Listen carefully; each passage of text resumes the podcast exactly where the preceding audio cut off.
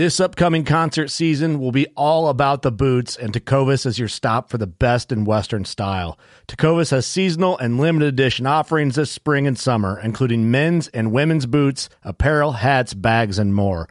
All Tecovas boots are made by hand in a time honored tradition with timeless styles that are always on trend. And Tecovas has first wear comfort with little to no break in period. It's hard to find this level of comfort paired with this level of style. Stop by your local Tecova store, have a complimentary drink or two, that's WCB style, and shop new styles. The smell of fresh leather and friendly staff are at your service. Many stores even have leather custom branding to make your boots truly personalized. And with regular live music and events, there's no in store experience like it. If you can't make it into a store, just visit tecovas.com. That's T E C O V A S.com. They offer free shipping on all boots, as well as free returns and exchanges, and ship right to your door. Go to tecovas.com and find your new favorite pair of boots today. Fishing like a local isn't just about catching fish. It's about connecting with the environment and the people who call it home. It's about hearing the stories and traditions that have been passed down for generations and sharing unforgettable moments with the people you meet along the way. Fishing like a local is having an experience that stays with you forever. And with Fishing Booker, you can experience it too, no matter where you are. Discover your next adventure on Fishing Booker.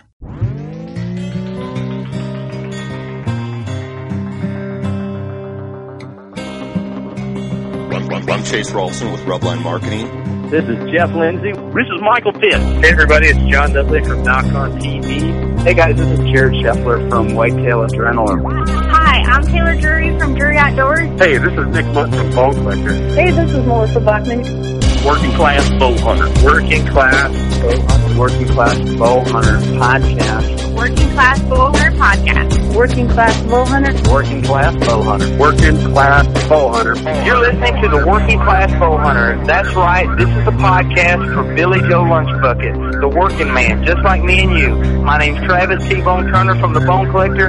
Thank you for tuning in. Nobody pushes the envelope like Working Class Bow Hunter. It's really, really not that good. Working class. Working class. Work, work, work, work, class, class. Work, work, class, class. Working Class Bow Hunter. What is up? Welcome to the Working Class Bow Hunter podcast. I'm pretty sure this is episode 398. Holy smokes, man. Closing on that Damn. 400 game. It's just Clint Casper and I right here. What's up, Clint? What's up, my man? 398. Holy shit. That's what I'm assuming this number is. If if it doesn't end up being 398, people are like, this is 399 or 397. They're going to be like, I don't, these guys are stupid, but we're in there. I'm, it's, I'm pretty Damn. sure it'll be 398. That is wild. Wow. It's been crazy. So thank you guys for the journey. We're pushing 400. We got something kind of special planned for that. Um, real quick, it's, it's kind of funny. Clint and I always end up podcasting just us two because it's like out of our normal schedule and with everybody's work schedule, it's just kind of like, dude, I'm done. Either we're done hunting or Clint's done in the field or done with his day job and whatever. And we're like, all right, let's get together and record. And it's just eight o'clock at night on a weeknight. And the other boys got an hour drive. Just- that's why it ends up working this way. So just a heads up if you guys are like, what's going on? Um, so the podcast, quick. I, I want to do a quick thank you to our partners before we move on. I'm just going to go through them quick. Don't skip them, please. Just help support the people who support us. Um, HHA Sports. They provide you guys with a code WCB15. Um, I think the leader in single pin sights. They offer a lifetime warranty on their sights and their rests. So you really, it's a one time buy on a quality American made product. Um, also, Scent Crusher. Super thankful for their partnership. Um, both HHA and Scent Crusher have been partners for a while now. Um, Leupold Optics, Therm-A-Seat. We have a code for Therm-A-Seat, WCTS at Therm-A-Seat's website. And we also have Working Class Bow Hunter Edition Therm-A-Seats coming to the Working Class Bow Hunter store. So that'd be cool. You'll be able to buy your own Therm-A-Seat for your tree stand, your mobile setup, whatever you got with the Working Class logo on them. They're going to be brown with the black logo. We're going to go flashier. Maybe we will down the road, but we kind of wanted to go low key and just nice and clean. We're not going too thick, not too thin, but just the light functional setup through Therm-A-Seat. So super excited about that. Um, Victory Archery. I'm shooting the Rip TKOs this year. Absolutely love the arrow. Having confidence in your arrow setup is, I think, number one when you're an archer. You feel good about it, and when you draw back on something, you feel confident that it's going to get the job done. Um, Gator Outdoors, a lifestyle brand, a retailer for your favorite brands. Um, check them out. All social media, Gator Outdoors. They gave you guys a code, our listeners, WCB10 at Gator, and you can get you can buy Gator merch. You can buy True Timber camo through them. You can buy, I mean, tree stands, trail cameras, all the goodies. They're they're kind of like the local homegrown Amazon for outdoor people, if you will. Um, outfitting the working class, as they like to say, which we love that. So check out Gator Outdoors, and they they are a retailer for True Timber camo. That is a cheap but quality camo for somebody that's wanting to get in to a different setup or wanting to try some different things out. Super affordable, uh, very working class friendly there. Uh, Elite yeah. Archery, outdoor group, everything. Code WCB10. Um, Big Tine. Our code WCB2020 through Big Tine is still functioning and working. Um, whether you can do supplemental feed in your state or food plot seed for the Illinois boys. I mean, Clint, you can do supplemental feed in Ohio. Yep. Yep. Which, which is cool. Oh yeah. You can actually bait in Ohio if you wanted, right? Oh, oh yeah, I run a ton of. I mean, you pretty much name Big Tine um, any product from them. I've either I am running it or have run it or run it during certain times of the year, etc. I mean, yeah, uh, hundred percent sold on anything that has Big Tine logo and Big Tine's name on it. I'm a uh, giant fan. And it helps when you got cool dudes like Joe Humphreys behind the brand. That actually makes a big difference with customer service. Oh yeah, and yep. kind of like yep. they, support us, man. How can you not want to back oh, a company yeah. like that? Um, Absolutely. And Old Barn Taxidermy. Um, hopefully this will launch before I. I hope this is a public thing. Sorry, Old Barn, if it's not. October 16th, they're having a chili night. I think that starts at 6 p.m. in Fort Madison, Iowa. But Old nice. Barn Taxidermist is our spot for taxidermy. Everything taxidermy. They got everybody covered. Fair price, great quality, good turnaround. Actually, more than fair price for the great quality and the fast turnaround. I don't know what else you want on a taxidermist. You're always excited to get that thing back. I'm going to be a Old Barn Taxidermy drop off point too at my house. So the studio will actually be a place if you live near me and you shoot an animal and you don't want to drive all the way to Fort Madison, you can come drop it off. I check it in. Old Barn comes and picks it up all the correct way they need to do from state to state and whatnot. And then they get it there and they got you taken care of. Pretty cool. Um, also, too, if you shoot at a critter and you take it to Old Barn, you're like, hey, I listened to Working Class Bow Hunter. They told me to come here. They'll go, you don't say, and they'll put your name in a drawing for next year to win a free shoulder mount out of just oh. the out of just the working class listeners. Nice, nice. So, That's dope. Yeah, last week I think we said there was ten listeners. Um, so you had a one in ten chance. Now it's one in twelve. We got two more listeners this week. So I don't know actually how many people listen, but I know your chances would be pretty good. So check it out. And they also have an old barn in Colorado too. So that's good. That's good. Oh, nice. I didn't know that. That's cool. Yeah, dude, they're uh, they're slowly taking over the taxidermy game. It's it's quite impressive. Oh yeah, oh they. I mean, I, have looked at a lot of your stuff, and I mean, they yeah, they do a hell of a job. There's no doubt. I should have my bareback. Um, that sounded weird. I'll have my bareback from the taxidermist probably in a few weeks. Oh, I'm so I'm so pumped for you to get that back, man. Gosh, dang, that was a pretty bear. Yeah, I'm doing a half mount. Yeah, I'm um, like coming yep. out onto a rock, and then they're going to tan the back half of the hide for me, so I can you know, put it put it on the bed over my wife's pillow and stuff like that. So I was going to say so that way I can lay on that naked whenever I stay at your guys' house, but whatever you want to do with it. Right. I'll lay it on your cot for you in the studio because that's. Oh, that, that's awesome. I love that cot. Love the studio. And then now if I can lay naked in the back end of your bear, I don't know. I really don't know what more I could ask for. It's fucked up, man. It's fucked up. well, dude, what's up, man? I think the, the last time we had a podcast, we podcast together, I was super, super tired. And probably sick. I feel, I feel like all I've been is sick lately, and we've been postponing this because I've been sicker than hell. I t- tested yeah. negative for COVID, but I've been off work, and this was the first day that I feel like fairly normal. So, yeah, thanks for letting me put this off. No, no, absolutely, man. I totally get it. It's uh, it's not all that fun, probably to podcast with me because I'm always yelling and screaming when you've got a headache and don't feel good. So I totally yeah. get it. Like and a legit like, ear infection, which is weird as fuck for me. I, I've never had an adult ear infection. It's terrible. And that would make it even worse because you know when I go on my tangents and get all loud and shit, the ear infection deal, that would probably make you want to blow your brains out. So I, I get it, dude. I get it. The middle ear infection quickly turns into an inner ear infection. And then I can't No walk. doubt. Yeah, I think the last time we podcasted, man, I'm pretty sure I was on my way to Colorado, which that trip ended up being just an absolute fucking disaster. I mean, oh yeah, oh, still- yeah. You got to yeah. update everybody there. I forgot.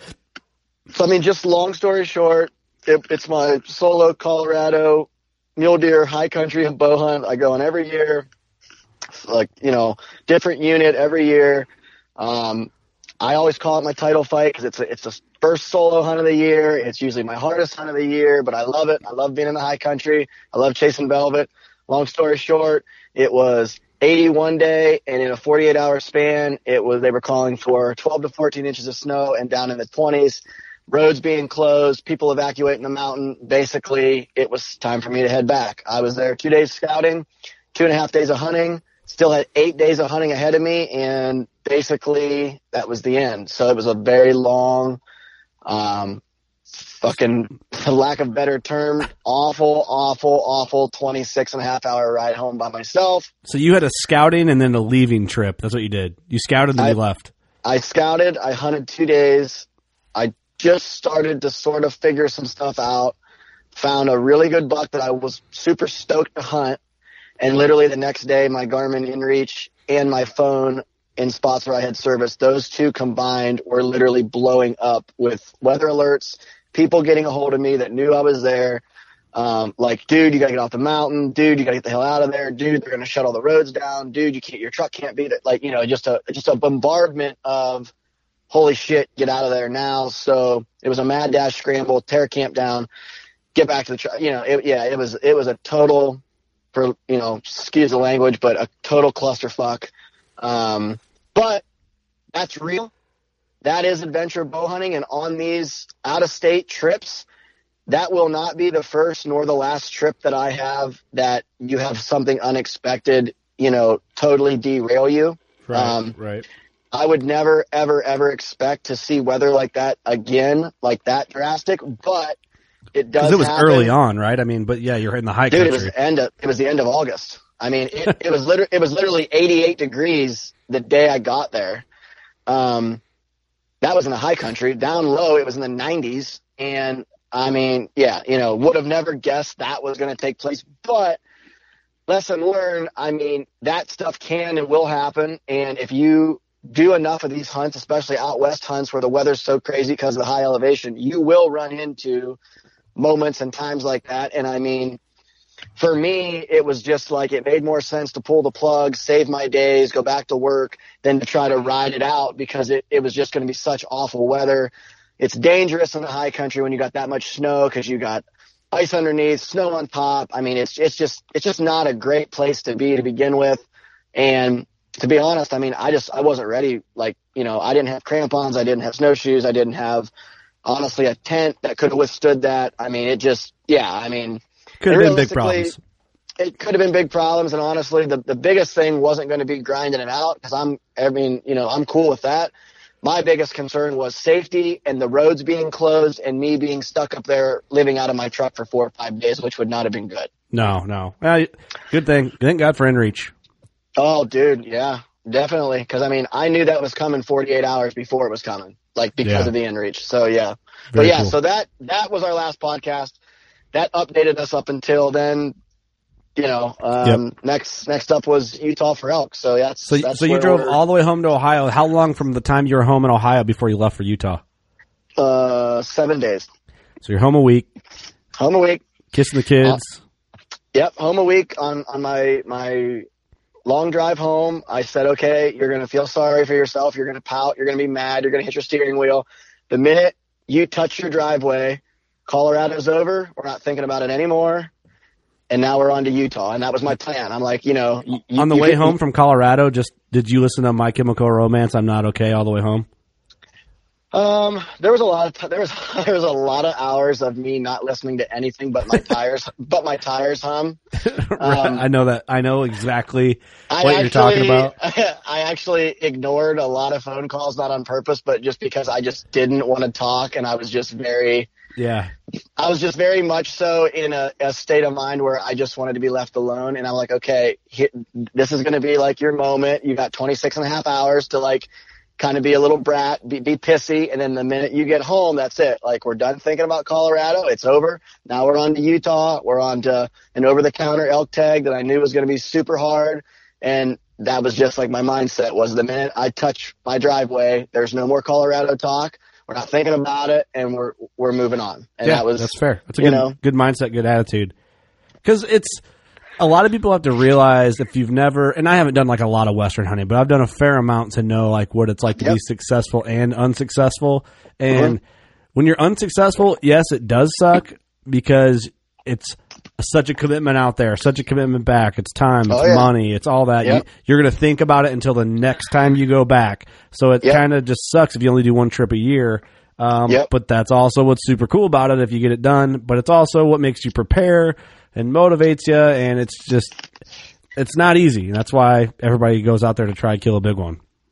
Yep. Oh, absolutely. And I mean, you know, before we get going and I let it slip my mind. I mean, I definitely want to express like how freaking awesome it is. How many people, you know, reached out before that Colorado hunt, after the hunt, like, you know, everyone knows how much that hunt means. Like they know I, I live for that stuff. Like outside of my, outside of my kids, like those, those hunts are like what I'm put here to do. Like I live for that stuff. And it's, it's crazy how much support and how many people are like, you know, like dude, that sucks. Like, but man, like you're to kill it in Utah. Like, get your mind right, get ready. You know, I mean, like just, just throughout the course of the year, whether it's turkey season or elk hunt or whatever, like it blows my mind how many people truly, honestly, like give a shit about what this, this, this dude from Ohio is doing, which is honestly super cool. It's mind blowing. It's hard for me to wrap my head around, but I just want, before we get into this, I just want to make sure I say like, I truly appreciate each and every comment, like, DM, call, text, whatever, whether it's picking me up or it's, you know, congratulating me or like, you know, the deal with Clyde. I had so many people reach out. Like, you know, guys knew I was really freaking bumming about that. Like, I honestly, I, you know, guys and gals, I truly appreciate the hell out of each and every one of you. I just want to throw that out there right off the rip so I don't forget that because that, that truly is really important to me. I mean, it's, it's nuts. It's honestly nuts the support that I have and I'm just a dude from Ohio that loves a bow hunt. I mean, that's honestly like like I'm no special like human being. It's that's just that's just what I do, and people like to follow that, and that's awesome. And they and and I truly appreciate the hell out of all of them. So I just wanted to throw that out there before I forgot. Before we get too deep into this, thank you to everybody that supports this podcast and supports me. Honestly, we appreciate the shit out of you. Absolutely, yeah. So seeing the support like that is. Oh, it's, re- it's refreshing. It's Even people that are yep. low key hating it, still you need them. Yep. Yep, absolutely. But so I I get a lot of my Western fix through conversating with you, man, throughout the regular like quizzing you on what your game plan is and stuff. But it's also like a lot of times in conversation. I mean, I, how many times do I say we're talking? I'm like, no, no, no, no, don't tell me this yet. I want right. to, I want to wait right. for the podcast, right? Because yep. I'll know in two days. Even though I want to know now, I'm like, no, no, no, I don't, don't tell me. I want to wait yep. until the podcast. So I'm like, I'm not going, oh yeah, and I'm faking it. So right, I want right. it to be genuine. I want like real questions when we conversate to pop yep. up and, and shit like that. I want it to do its yep. organic, natural thing. Um, so Utah after after this Colorado mule deer trip got tanked by weather. You come home, you do your pity party, which I think is well deserved, and because you're getting yeah. you're getting back on it right after. So it's like, all right, pity party oh, yeah. over, let's go. Yep. Yep. Um, which is super motivating, I think. Um, so, did you drive out to Utah? Nope, nope. Um, in order to save days, I'm lucky.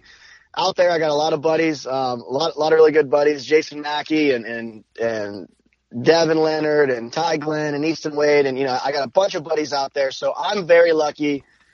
I can get picked great up. Great circle of people, off. by the way. I've met oh, most of those guys. They're awesome. Yeah. Oh, oh yeah. Great circle. I mean, I've got my buddy Dallas out there, I, I went half and half with him on a big, um, like 17 cubic foot chest freezer. So like I got freezers out there. I got freezer space. I got a taxidermist out there. Like, like I'm set up really good in Utah, which is awesome because that is a long drive. That's a 28, 29 hour drive for me. So that's two days on the front, two days on the back. So I mean that it saves me so much time being able to fly out. So, you know, shout out to, you know, each and every one of those guys that that pick me up, drop me off, like you know, they're able to help me. You have a staff in Utah. Oh, dude, it's i it's. I mean, and it's so crazy because I've met all of these guys literally on the mount. Like I've met them basically either on Instagram or on the mountain, and we're now all best friends. Literally like a year and a half later. Like which again is mind blowing to me. But yeah. So yeah, so the plan was fly out. I've got eight days to hunt. I'm on a public land over the counter elk tag in a very, very, very high pressured unit. Okay, let me back up. Um, let me back up. Yep. I, I know you just said this, but I want to clarify. Anybody can go buy this tag over the counter.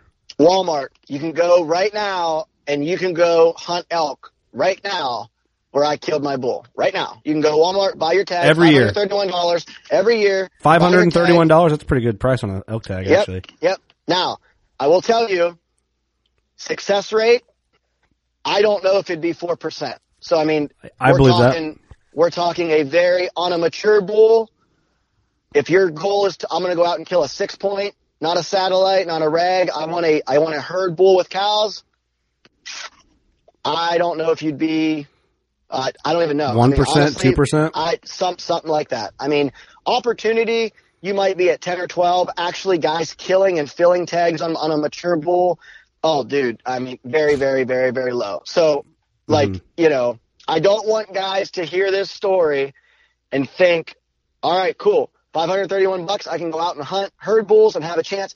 Do you have a chance? You do have a chance. I don't want to. I don't want to cut myself short. You've you're not a painting a. You're not painting a picture here that's not. real. you're just being realistic. No, is what you're I'm doing. being. I'm being 100 percent realistic, and the way I elk hunt and what I do on units like this is not how people like. You'll see more as I tell the story, but the way you have to elk hunt on these units is not how people want to elk hunt, and I'll get into that here in a minute. But I want to be very clear on this is a highly, highly, highly pressured unit. This is not limited entry. This is not draw. This is, you know, you can run into 25 guys literally in one day. I did it out there. Um, and that's honestly, that's kind of normal. I mean, that's, it's, it is what it is. So, mm-hmm. you know, I definitely want to paint that picture because everyone hears over the counter, oh my God, I, I can get this tag. I can go hunt elk. Yes, you can. But it is a very different style of hunt than a draw unit in Colorado or a draw unit okay. in so Montana. Here's another thing. I know for a lot of people this is obvious. For some people it's not. When you say draw unit, it yep. means you have to put in with points or put in to draw yep. the tag. You're not guaranteed yes. the tag. You can't go buy it at Walmart. Right. Um, you have to you apply, you get picked by the state, and then they mail you your tag. Is pretty much how it works. Yes. Yep. Okay, that just because I know people might ask about that.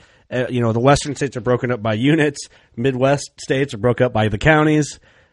Whatever. Um, so, why did you choose this unit in Utah, and why didn't you do an over the counter in Colorado? Was it just because of the the connections for the support team you kind of have in Utah, or was it just uh, because uh, you wanted to hunt Utah, not Colorado? So for me, I like to bounce around. I've never hunted elk here. I've hunted mule deer here. Um, that was probably the, the, the first thing that stood out to me. I applied for two draw tags. Um, in I Utah? For, no, I applied for one in Utah and I applied for one in Colorado and didn't get, get, did not get either. And guys have heard me say this and I'm a firm believer in it. If you want to throw a game winning touchdown pass to win the Super Bowl, you got to play preseason. You got to play regular season. You got to play in the playoffs and you got to be ready for that moment. If you want to someday kill a giant bull elk or you want to be a good elk hunter, if you're only elk hunting once every five years or you wait 10 years to draw this premium tag and you've never elk hunted, I'm not saying you can't get lucky and get it done, but if a gun is to my head and someone says, this guy's never hunted elk. He just drew this premium Colorado tag. He's got seven days, but he's never hunted elk. Is he going to get it done? I, I don't want to be a dick, but I'm going to say absolutely not because you've never hunted elk. Right. It's hard. It's hard to get it done if you've never done it. So for me, yep. I don't, I don't like not hunting elk. Even if I'm in a unit that is tough as hell and my odds are very low, I'm hunting elk. I'm sharpening skills. I am learning a new unit. I am forcing myself to try to figure out how to kill elk here.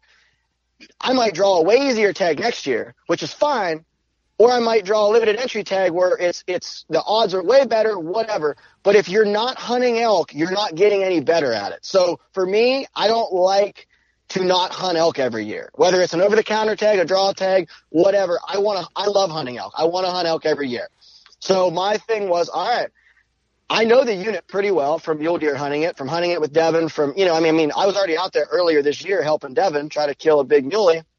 I've hunted it twice last year.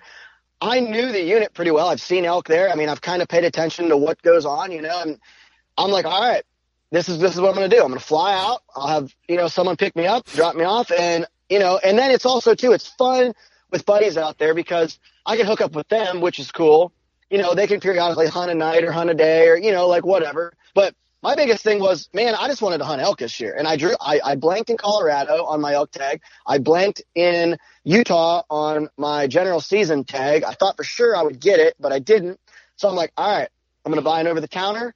I know coming into this hunt, it's going to be super tough, ultra tough. I mean, it just, it's like I said, there's a ton of guys up there mule deer hunting. There's a ton of guys up there elk hunting. It's over the counter elk hunting. So mm-hmm. anybody that wants to hunt elk can go to Walmart, buy a bugle tube, buy three reed calls, buy, buy an elk tag all in the same day and go hunt elk that afternoon. It's literally that simple. In theory. It absolutely. I mean, you can be, you can literally you can be out there and be hunting elk literally in one hour. You go there, you buy your stuff, and you can be hunting in one hour. Yeah, I did. So wasn't last year or the year before I hunted an over the counter unit in Colorado. Yep. We ran into a lot of people, a lot of pressure. Yep. Um, I think the success rate for that the year we went was eight percent. Um, yep. Heard bugles, got on some bulls, but never had one anywhere near archery shooting range at all.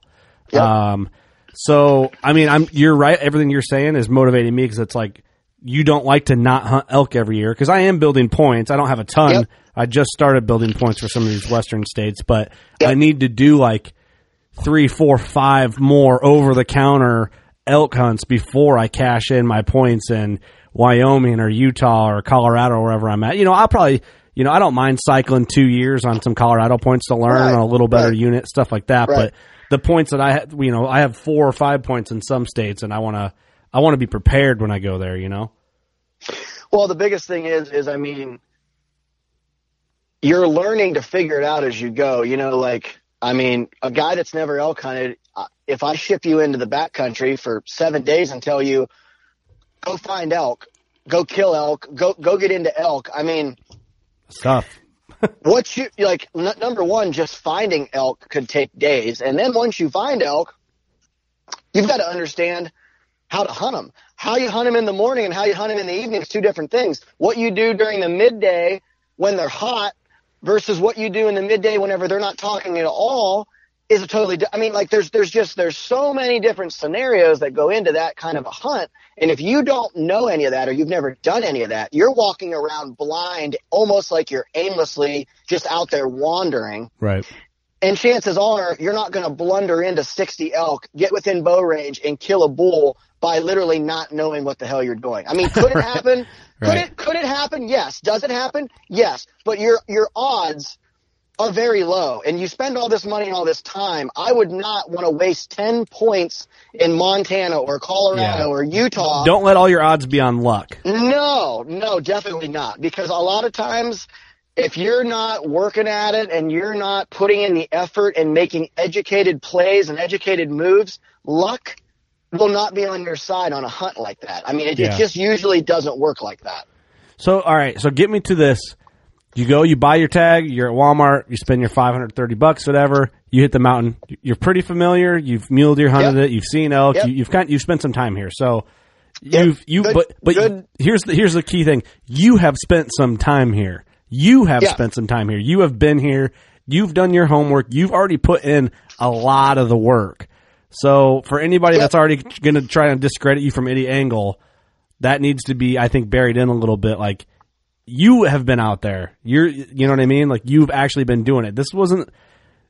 Devin didn't have one tied up and was like, "Hey, there's a bull up on this mountain." Like Oh gosh, no. you're No. familiar I with this area. Oh yeah, yeah, yeah. And and I mean, and trust me, it's awesome to you know to know people that are in an area and be able to bounce ideas but these elk they bounce around so much from day to day from pressure it's not like a whitetail no no no they're they're here one day and then they might circle out of that canyon and they may not be back in that basin or that canyon for four or five days so now you got to go find them again and the thing is is there's you know so i get in there on a thursday devin drops me off i pack in i get up into camp at two o'clock um, on Thursday.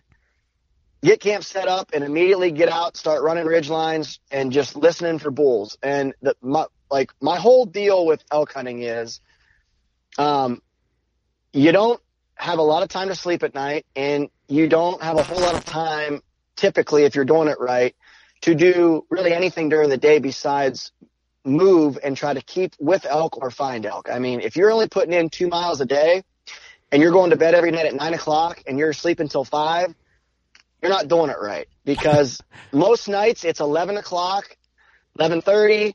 I'm crawling in bed. I grab something quick to eat. I'm up at three o'clock and I'm running ridge lines, listening for bugles. I want to locate elk. My my plan is locate elk before it's daylight, hours before it's daylight. Start making my move towards these herds by the time it's daylight, I want to be into elk because a lot of these pressured elk, they quit bugling once the sun comes up because that is when everybody and their brother is out bugling, trying to call bulls in. I had that identical experience in Colorado. Yep. Yep. So I'm, I'm wanting to find elk early in the morning, get the wind right, move into these herds and basically stay put till daylight while they're bugling, I'm moving in silently to, to hopefully get either cut a herd off or sneak in while they are feeding in the morning or they're watering in the morning or they're working their way back to timber. I'm trying to sneak in and stick one. That mm. is the, that, that is my game plan. Um, in today's world, yes, it is fun to call turkeys. It is fun to call elk. They're vocal animals. It, I mean, that's fun. That's great. But on pressured public land units like this one, these bulls, from the time they are born till the time they die of old age or they get killed, they learn real quick that there is hunting pressure, and hunting pressure to them is not just guys walking because they see hikers and bikers and people all the time. Hunting pressure to them is calling. They hear, I mean, I can't tell you in a day's time the hundreds of bugles that I would hear from 20 different people. I mean, that's some of these guys, that's all they do is they walk 100 yards, they set up, they call, they bugle, bugle, bugle, they walk another 100 yards. Oh, hold on, let me guess. They hit their hoochie mama? I mean, uh, oh yeah. I mean, and, and I mean, like I said, there are some places where, you know, you could call bulls in like that that don't see a ton of pressure. The backcountry of Colorado, 12 miles deep, those bulls are not getting pressured like the unit I'm on. The first full day that I was there, which would have been Friday, I was up chasing bugles at three o'clock in the morning. Never heard a bugle Thursday night, never heard a bugle Friday, early Friday morning. When the sun come up till the sun come down, I saw 19 different hunters.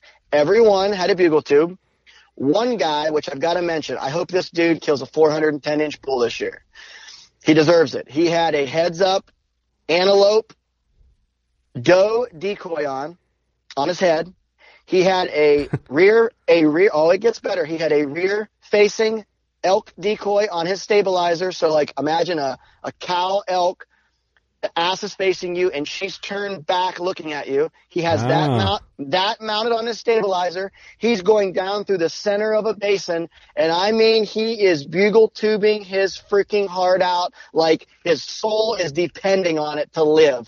That guy, I hope to God if, if you're listening, which you're probably not, but if you are, I hope, I seriously hope my friend that you kill a 400 inch bull because you were putting in so much effort the entire day. I mean, it, that dude never stopped calling. He never stopped walking. I literally saw him a couple times. I mean, the guy was getting it. He was absolutely getting it. Now, chances are he ran off five different herds of elk that day, but he was he was putting in the effort. It was not for lack of of, of effort that he didn't kill a bull. But, oh my god, that's fantastic, dude! Yeah, How creative, right? Oh yeah. So so the first day, first full day, I see 19 guys. Um, God damn, day, like deep in there. How far are you in at this point? Uh, I mean, a couple miles, but I mean, like this is a unit though that it's close to a big town. So I mean, you know, you, there's, there, I mean, it's it's easily accessible, and I mean, there's a lot of units that are like this, and it's just something that going into a hunt like this, you've got to have it in your head, like, okay, you can't let it ruin see, your day. You no, no, hunter. no, no. You're going to see people. There's, there's, there's no. I mean, there's just, there's no. This is not um, the Colorado backcountry that is 50 miles from a big city and you're 10 miles deep. I mean, this this is not this is not that that that gig. So it's like going into this, I knew my biggest negative factor to this whole hunt was going to be human pressure, which I experienced right off the rip. Saturday rolls around, um, went and hooked up with a buddy, tried a different spot. Um, we did hear a few bu- few bugles, uh, nothing crazy, a few locator bugles, like no challenge bugles. I mean, the bulls weren't fired up. Um, tried making a play on them. Um, they were pretty far off. We honestly slipped in there, but never actually got caught up to them. So Saturday's pretty uneventful. Sunday was was kind of a similar deal. Um, you know, n- nothing like extremely crazy. So at this point now, I'm like, all right, you know, I got a couple days left. Um, I'm thinking to myself, like, all right, like, you know, I'm to have to start making some more drastic moves. Like, I got to, you know, I, I need to, to start getting into some spots that are to be like hit or miss. There's to either be elk in them or they're not, but I've got to start really, really covering ground and really trying to find some hidey hole spots that are stashed away that's maybe people have overlooked or there's some elk holed up in there because they haven't been pressured for a day or two. So I get the weekend out of the way, talk to my buddy Jason, talk to Devin, and they're both like, all right, man, like, you know, here, like, you know, we're, we're going over some spots and, um, they're like, yeah, man, you know, one of these spots, these, you know, these elk have to be in, like, you're just going to have to cover some country and, and, and just keep doing what you're doing. But sooner or later, you're going to bump into elk. Well, hunted with hunted with Jason there on on Sunday, and that morning we got into a pretty decent herd. You know, probably 30, 40. Uh, one really, really, really good herd bull. Um, actually had a pretty good play on him. Um, didn't work out. He had a bunch of cows with him. Um, it just, you know, it just, just didn't work out, but kind of figured out what these, what this herd was doing. And basically they dropped down super low. They were way down in the bottom. Um, they were staying really close to water and they were not going very far up into these basins because everybody was up on the ridge lines bugling their brains out all day and they basically just pushed these elk down. So yeah, the philosophy was on Monday, I was to be, I was to be back to hunting by myself. Philosophy was, all right, I'm to get in here way early.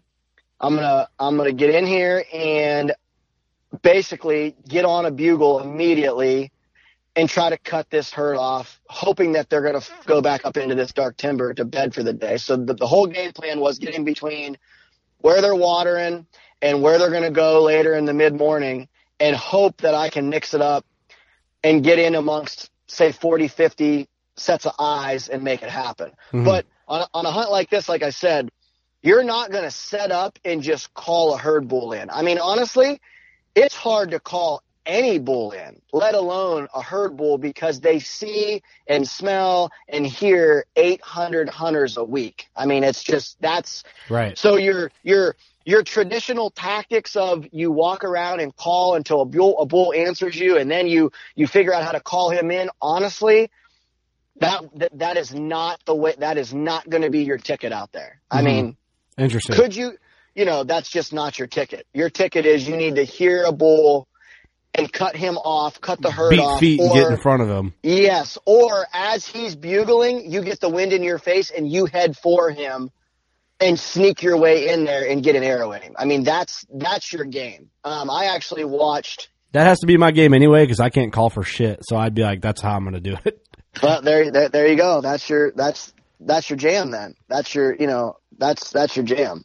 Um, I honestly like that because I mean I'm the same way with whitetails. I don't I don't use scents. I don't use calls. I don't like animals honestly knowing that I uh, that that I'm even there. I don't I don't want them to think I'm an animal. I don't want them to even know I'm around. Like so so that philosophy for me on elk hunting, like I'm okay with that. But uh, but a lot of guys they don't want to hunt elk like that, and I get it. They want it how they see it on TV. You, you absolutely. You rip absolutely. off the bugle, the bull answers yep. back. You go, okay, here he yep. comes, and you get behind a, yep. a juniper tree or something, and then here he comes up the hill, and you whack him at 15 yards.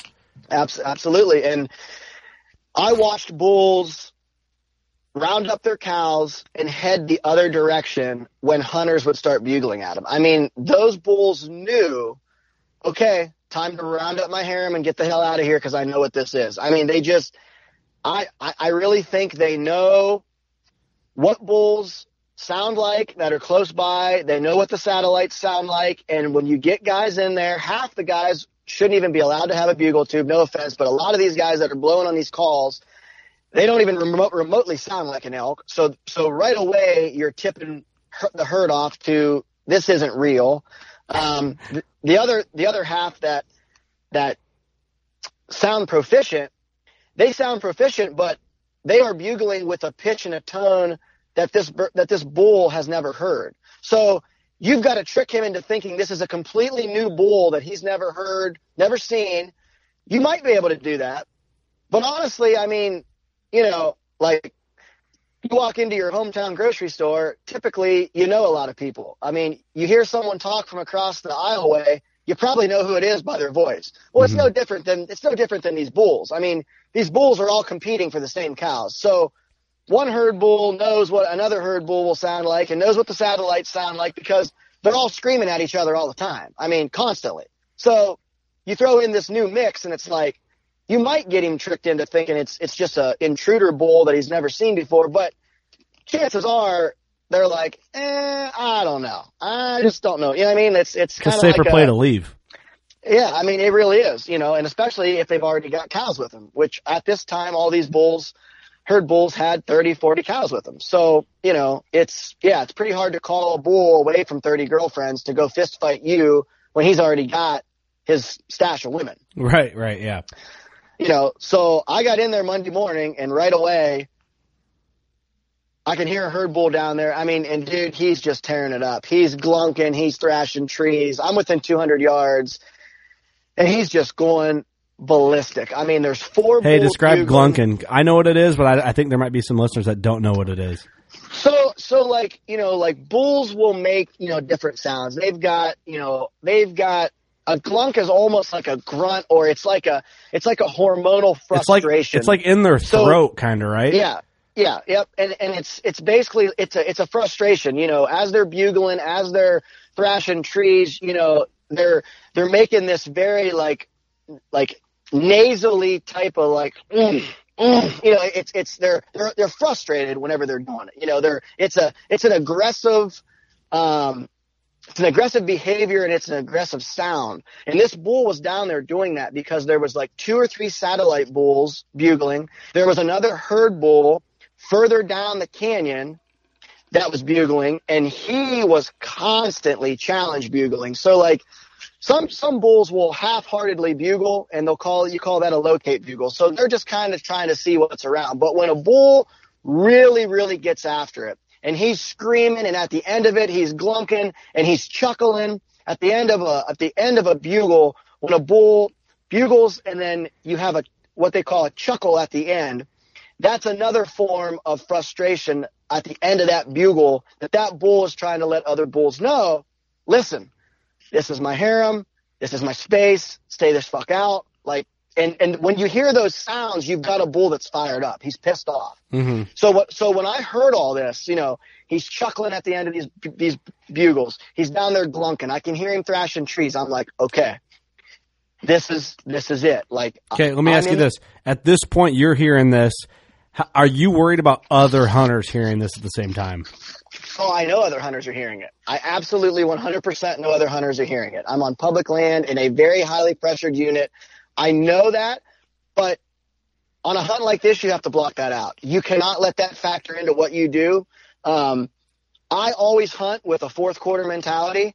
Everything I do, it's game on the line. If I'm going to go glass tonight, I'm going to glass like it's the last day, it's the last hour, it's the most important glassing session of my life. If I'm going to make a stock, it's, I mean, I just, I, I always have that fourth quarter mentality. It's, no matter what I'm doing, this is it. This is the moment. And I just feel like that keeps me mentally as sharp as I possibly can be. So for me, I don't even think about that. If another hunter does end up getting in the mix, I will figure it out as we go, but I'm not going to worry about it until that happens because I don't have time to think about that. I've got to react to what's going on. And right now it's pitch black.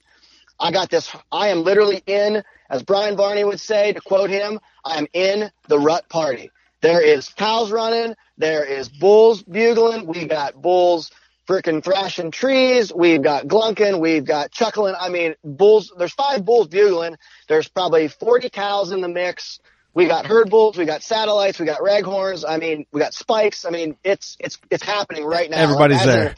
A, as a, as an elk hunter, it's like a working class is, bow hunter garage party at this point. Oh, dude, as, as an elk hunter, like this is the, this is what you pay your price of admission, like this is it. This is what you pay the money for at the door to get into the party, like right now. So it's cracking daylight. I'm making my move. I got the wind in my face. I'm like, all right, you got two days left after today.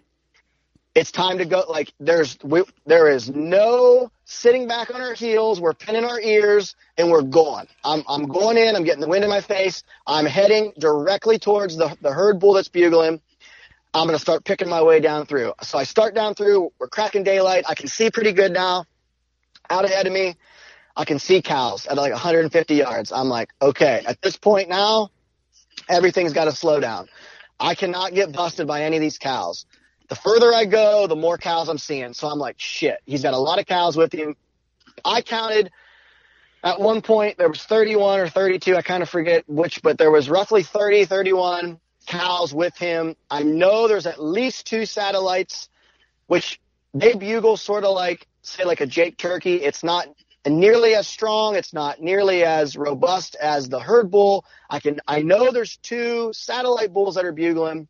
I know there's two herd bulls. So I know there's at least four bulls down here in amongst the cows. So I'm, I'm assuming that we got about 40 elk down here. Mm-hmm.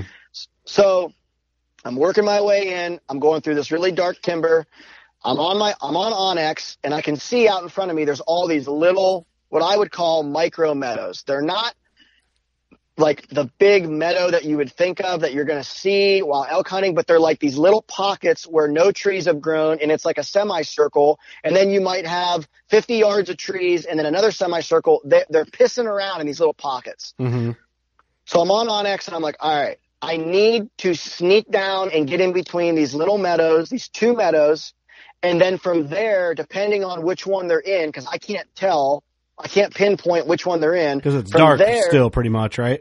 Well, that, and I mean, I, right now, everything is based off of what I can hear. I can see the cows, and they're scattered between the two, but I don't honestly know if the bull's in the left one or the right one because they're so close together. So I'm like, okay, I'm going to go down the center, stay in the timber. I've got the meadows on both sides until I can see the bull or or I can hear for sure he's left or right, I've got to stay down the middle because I don't want to go left if he's right and vice versa. Right. Because like I said, I've got all these cows in amongst me. So movement is very critical. And the you're doing good, no calling. You're making your move in off none, what they're doing. None, none. I always have an elk reed in. Um, I mean, I've I've been running turkey calls, you know, mouth calls since I was a little kid. So I'm I'm proficient with calls, any calls, whether it's turkey calls, elk calls. Like, I mean, for an Eastern guy that doesn't live out there, I'm pretty good at, at bugling, chuckling. I mean, I can, I can do all that stuff, but like I have always said, you're don't... the most Western dude east of the Mississippi. I appreciate that. I think, but that's a compliment. I just, man. yeah, oh yeah, I know. Uh, I just, you know, I just don't, like I said, I just, my philosophy is I don't want to have to pull that out of my bag of tricks unless it's a last ditch effort. I like to sneak in and my mindset on my skills are spot and stock. I, I'm, I'm, I'm good at it. I've perfected that. I'm very confident in sneaking in. Yeah, if you can sneak up on antelope and muleys, I think uh, you can make a move on an elk. And I mean, I've made a ton of mistakes over the years, and I always learn from them. And I just, I, my game is sneak in, get in tight, and be quiet. And I don't, you know, this whole herd is focused on these bulls bugling back and forth. There's satellites coming in trying to steal cows. The herd bulls chasing them off. Like there's a lot of chaos going on, which is good for me as I'm slipping in. Right. So I, I slip in and I get to this meadow, this this little micro meadow. What do you mean there's chaos? You mean like this bull's distracted? There's a shit going on on his plate. Yeah. He's got little yeah. bulls. Yep. There's cows. Everybody's yep. doing some shit. So you're yep. taking advantage of his natural distractions yes. for your benefit. Yep. Yep. The the whole herd is is watching him run off these satellites. They're watching the satellites come in and circle. You know, just imagine um, a whitetails buck is pinned down with a doe in a thicket, and you've got five basket racks running around the thicket trying to figure out how to get in, and the buck can constantly stands up and runs them off. What's the doe do? She's she's watching that. Like she's not just standing there looking off into space. No, she's watching this fight break out. She's watching, and that's what these cows are doing. Yeah. So while while this is happening, it's a small town country bar, like you said on previous podcasts. Yeah. Throwback. Yep. Guys are eye pumping Yep. other women. Absolutely. Guys are eye pumping your girlfriend. You're not liking it, so you're gonna go puff up and chase them off. And Absolutely. And and while this is all going on, I'm going to sneak over here and take the blonde home while no one even knows. Right. That's my plan. Clint, So- typical Clint, you know. Yeah, yeah, I'm sneaky like that. I mean, you know, I mean, it's just Wel- like at the garage parties. Welcome to the You're like, herd bowl, bitch. You know what I'm saying? welcome to the herd bowl. Just like at the garage parties, you're like, hey, where's Sam at? Where's Clint at? Yeah. Oh shit. Yeah. Oh, shit. Uh-oh. And I gotta Oh, go shit. chase you Uh-oh. off. Yeah, you gotta chase me off. So, so that's, that's what, you know, so in my, in my head, I know this is a very small window of, of, of this, this rut frenzy that's taking place. It's only going to happen for a little bit. So I'm trying to move. I'm you're trying to be racing. You're racing hunter pressure. You're racing the pressure of daylight. You're racing pressure of the warmth. You're you're Oh yeah. you're racing pressure on a lot of different factors on this point. Yep. I'm trying to get in as quickly as I can. I sneak in to the closest cow to me, 25 yards, her and her calf. They're facing away from me. And I'm like, okay, I can't go any farther. I, I've got to, I'm stopped right here. Like, I can't get any closer. So now I've got to hope that the herd continues to move past me, which they slowly start to do. I'm like, this is perfect. I got cows working past me at 10 yards, cows working past me at 50 yards, cows working past me at 30 yards. I got the wind quartering in my face. There's no way they're going to win me. They're working from right to left. The wind is blowing from left to right. I mean, this is the this this scenario is great. The bull's coming. He's at 100 yards in closing. I'm watching him. He's bringing up the rear. The satellites are still bugling, but he's just he's done fucking with them. He's like, all right, I'm getting my harem of cows. We're heading to dark timber. I've had enough. I'm like, this is it. This is to happen. Monday morning, this is to happen. This this is to be my Monday morning. I'm to stick this freaking studs herd bull on a Monday morning. This is it. Like it's in my head. I'm like, the switch has flipped, and I'm now like, all right, this is so perfect. You're going to get your opportunity. Now it's just going to come down to between your ears, mentally holding it together, burying your pin, and making a shot. That's that's that's where I'm at now. I'm ranging stuff. There's a, a small little lone pine at 70 yards, and a bunch of cows have filtered past that. I'm like, all right. Chances are these last few cows are going to filter past that, and then the bull is the very last elk in this whole train that's coming up through here. And he's just walking. All the cows are in front of me feeding. They're just hanging out. Here he comes. He's coming to that pine. I'm like, this is it. This, I cannot believe it. It's, it's literally going to happen just like this. I get back to full draw. And at this point, I am so confident. Like I'm thinking, dude, you let me get back to full draw. Like this is fucked. It. Like it's, you're, it's, dude, you're in trouble now. Yeah, Like, it's over for you. Trouble. You're, you're in trouble. Like when you get to this tree, I'm going to wait for you to stop. I already know my yardage. Everything is good. No one caught me drawing. The cows are feeding. He gets up to this tree. I get my pin on him and I don't understand what happened. But he literally all of a sudden, as I'm just starting to settle into my shot, I haven't started squeezing yet. I'm just starting to like get to that point of my anchors are good. Everything's ready to go. We're going to start the shot process. He jabs this cow in the ass with his antler and gives like a gives like a deep grunt, like a get going, like you know. Let's move. like, yeah. yeah. So the whole herd now starts to move, and I'm like, at 70 yards, I mean, there is no like you do not. I'm not a walking shot guy anyway, but you sure as hell No. don't take don't take a 70 yard walking shot on an elk that can literally cover three feet in one step. Yeah. So now my mind's racing. I'm like, oh shit, I got to get him stopped. I've got my, I've, I always have a reed call in. So I'm like, okay, Clint, calm down. You're going to make a very soft cow mew. You're going to, so that's what I do. I make two of them, just real subtle. The cows all stop. I'm like, okay, pin back on the bull. I'll be son of a bitch. He, he nudges her again. And I'm like, you got to be kidding me. The whole herd starts moving again. So now in my head, I'm like, okay, he has walked past my tree. I can't let down. He's probably 73 yards. I'm, I'm literally uh, last ditch effort. I've got cows looking at me because th- they heard me mew. Right. Like the, the, the cows at 20 yards are now locked in on me. I, I mean, And and right the bull's probably distracted by the cows, and the but the cows are watching you because they're yeah, Right. Yeah. Right. And, but but but he's still moving. Like he's looking in my direction, but he will not stop. So I'm like, okay, Clint, you're gonna like literally, you've got to make a noise that he's never heard and get him to stop. So I'm I'm just like, I'm just gonna yell. So I'm like, hey, the the closest cows immediately blow out. They run off. The cows with him stop again. He never stops, never runs, nudges them again, like literally as if he knows I can't stop or this dude's going to shoot me. I'm not going to run. I'm just not going to stop. he nudges her for a third time. Now the whole herd is running.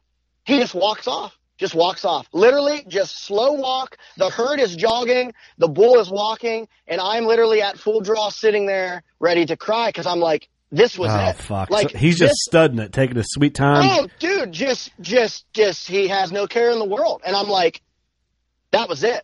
I'm like, fuck. Like, dude, day six, like all the trials and tribulations to get to this point, and you were at full draw and did not get to release. Like, oh, I'm crushed. I'm devastated. I'm like, fuck. So they're heading up into the dark timber. I'm like, all right. I let down. I get on onX. I'm like, okay, how can I, what's the quickest way? How do I get out in front of them So I'm like, all right, if I drop down the bottom, go clear up around the side of this basin, I'm like, maybe I can cut them off. So I make this move. I go up around. I can hear him. He's actually still bugling a little bit as he's walking. Like just every now and again, he lets a bugle out, which is great. I can hear what he's doing. A couple times I did some cow calls and I got him to bugle at that a few times just so I could just so I could hear what he's doing. I didn't Yeah. care. I wasn't trying to call him in. You're just mentally locating him so you can make Mentally, move. yes, absolutely. So they get off into this dark timber, and it is dark, thick, nasty timber. There's no way I'm sneaking in on all these elk. So I'm like, all right, I'm going to hang out, and I'm going to try to make a play for the evening. I'm going to hopefully cut them off as they come back down to water. There's one of two ways they're going to come out of this draw. It's either going to be low and tight, or it's going to be high and way up around. I'm going to have to pick one, and it's 50-50. Well, luck would have it. I picked the wrong spot. I picked low and tight. They end up going way up and around and wide. Just luck of the draw. It's just how it worked out. So that night, I'm just like, you know, shit. So lo and behold, Devin and Jason were going to take off work the next day because it was like my like second to last day, and they wanted to hunt with me. Like they wanted to like you know go hunt. Yeah. Jason and hunt, Jason, Jason had come up on the mountain with me a couple like I think prior to this one day, and he was able to hunt some. Devin was on a goat hunt with our good friend Taylor, so they had just got back. So I hadn't really got to hunt with these guys at all, which was, you know, uh, kind of bummed me out because I love, you know, they live in Utah. I only get to see them a few times a year, so it's cool to hook up with them and hunt. So they're like, hey, let's all go in there tomorrow. Let's put a plan together, and let's try to get back on these elks. That's what we do. We get in super early, and right away, man, here's this bull, and this bull at this point now, I've heard him three days in a row bugle. He's got this very distinct, raspy bugle. He starts off bugling in the dark, and I'm like, that's him. He's going to have 30, 40 cows. I'm like, that's him. So we're like, all right, you know, what's what's our plan here? Like, you know, what what are we what are we gonna do? Mm-hmm. It's, it's cracking daylight. He's still down in this bottom. He's bugling his brains out. Devin spots another bull over on this other hillside that's by himself. And Devin's like, dude, he's like, I'm going to go after this bull by himself. And I'm like, oh yeah, absolutely. Like someone needs to go after that bull because he's by himself and he's, he's a stud six point and he's just by himself. He's just hanging out. He has no cows. Like, you know, I don't know if he's trying to move in on a herd or what, but stud six point by himself. Like you got to take advantage of that. So he's like, I'm going to take off after that bull and just see what happens. Meanwhile, me and Jason are trying to figure out what we're going to do with this bull and all these cows because from the previous two days, I know this bull's got a ton of cows with him. Yeah. So you can't just right like run in willy nilly on that bull because so no, eyes, no, yeah. no, no. Whereas Devin's going to just take off and just go balls to the wall and try to and try to catch up to this bull. And it's so funny. Like this is what's so awesome about having good friends and good buddies and just. I mean, I know we've talked about this on the podcast before, but like when you surround yourself with a circle of friends that they're all like you and you and everybody is pulling for the other guy and everybody like believes in each other and it's just it's just a really cool thing to have friends that are like diehard friends and that they're pulling for you and they're just like you know like they're just they're just they're in your corner the whole time so devin's getting ready to go me and Jason make the plan that Jason's going to stay up on the ridge line. He's going to bugle and basically just try to keep this bull bugling. And I'm just going to go down in and just freaking go. I'm, I'm just, I'm just going to go. I'm just going to drop down in. It's like a thousand feet of freaking, um, it's like a, like a thousand foot drop to go down in. I'm to have to go, you know, bomb off the top, get down in the bottom and just mix it up. Like, I don't know what's to happen. There's a bazillion elk down there, but like I said, I'm down to one full day. Like this is it. Like I got to make something happen. So I start walking off, you know, and it's like it's like I said, dude. This is what's so cool about about bow hunting and just good buddies. Devin's like, "Hey, Clint." I turn around and I'm like, "What?" And he's like, "Get your freaking ass down there and kill that bull." He's like, "It's gonna happen. Freaking make it count in there." And dude, like, I know that sounds crazy, but like when your buddy looks at you with that look of like he knows a Yeah. hundred percent that he's like, I'm going down in there and he's like, dude, it's going to happen. Like, I have nothing but total confidence in you. It's, you're going to pull it off. Like, you're gonna. It's to like pull a this off. Like, confidence slash motivation, like Oh, last, dude, like, like, go it- get it, dude. Oh yeah, like it is. I mean, it just it's it, it it's just I love to solo hunt, but it is so cool to share moments like that with with your buddies because I mean, it's like I don't know, man. It was just it was just cool, like that these guys have confidence in me like that. Like they're like, "Yep, he's going in, and it's going to happen. He's going to get it done." You know, and I'm just like. All right, man. I'm like, you know, good luck. I'm like, dude. I'm like, yeah, you're right, dude. Like, this is it. It's going to happen. Which I've always got that mindset, like it's going to happen. You got to believe. Like if you don't believe in yourself, you Why, why are you doing there. it? Yeah. Yeah, exactly, exactly. I mean, you've got to believe. If it doesn't happen now, it's going to happen in an hour. If it doesn't happen in an hour, it's going to happen tonight. If it don't happen tonight, it's going to happen tomorrow. Like you've got to, you've got to believe. But it's just so cool when a buddy looks at you, dead ass serious, and he's like, "You freaking get your ass down there and get this done. It's going to happen. This is it, dude. This is this is your time. It's going to happen. Yeah. Get after it." Like, you know, and it's just like I'm like, yeah, absolutely, like fucking yeah, dude. That's that's Yeah, I'm, it is I'm gonna going down happen. to kill. Yeah. So I take off and I'm bombing off this hill. I mean, I'm trying to get cover as much ground as fast as I can. I get partway down the mountain. I stop and I can hear Jason bugling and I can hear this bull. Now, mind you, this bull, he's answering Jason, but he's rounding his cows up. Like he's getting ready to circle his herd up and get the hell out of there. That's the whole game plan. He's not sticking around. He's not going to hang out there. He's not going to come to Jason. The whole plan was instead of me having to worry about calling to keep the bull interested, Jason's going to stay up on the top of the mountain and call just to keep this bull bugling so I can constantly hear where he's at. That's the, that's the plan. So I get the wind in my face. I, I can hear this bull. I'm like, all right, he's doing the same thing he was going he was doing yesterday. Only he's going to come in from a, he's coming in from a different canyon, but he's heading towards this dark timber. I'm like, I got to get out in front of him and then work my way back to him. And if I can do that, I'm like, I got the wind in my face. It's going to be just like yesterday. I've just got to get in there and mix it up.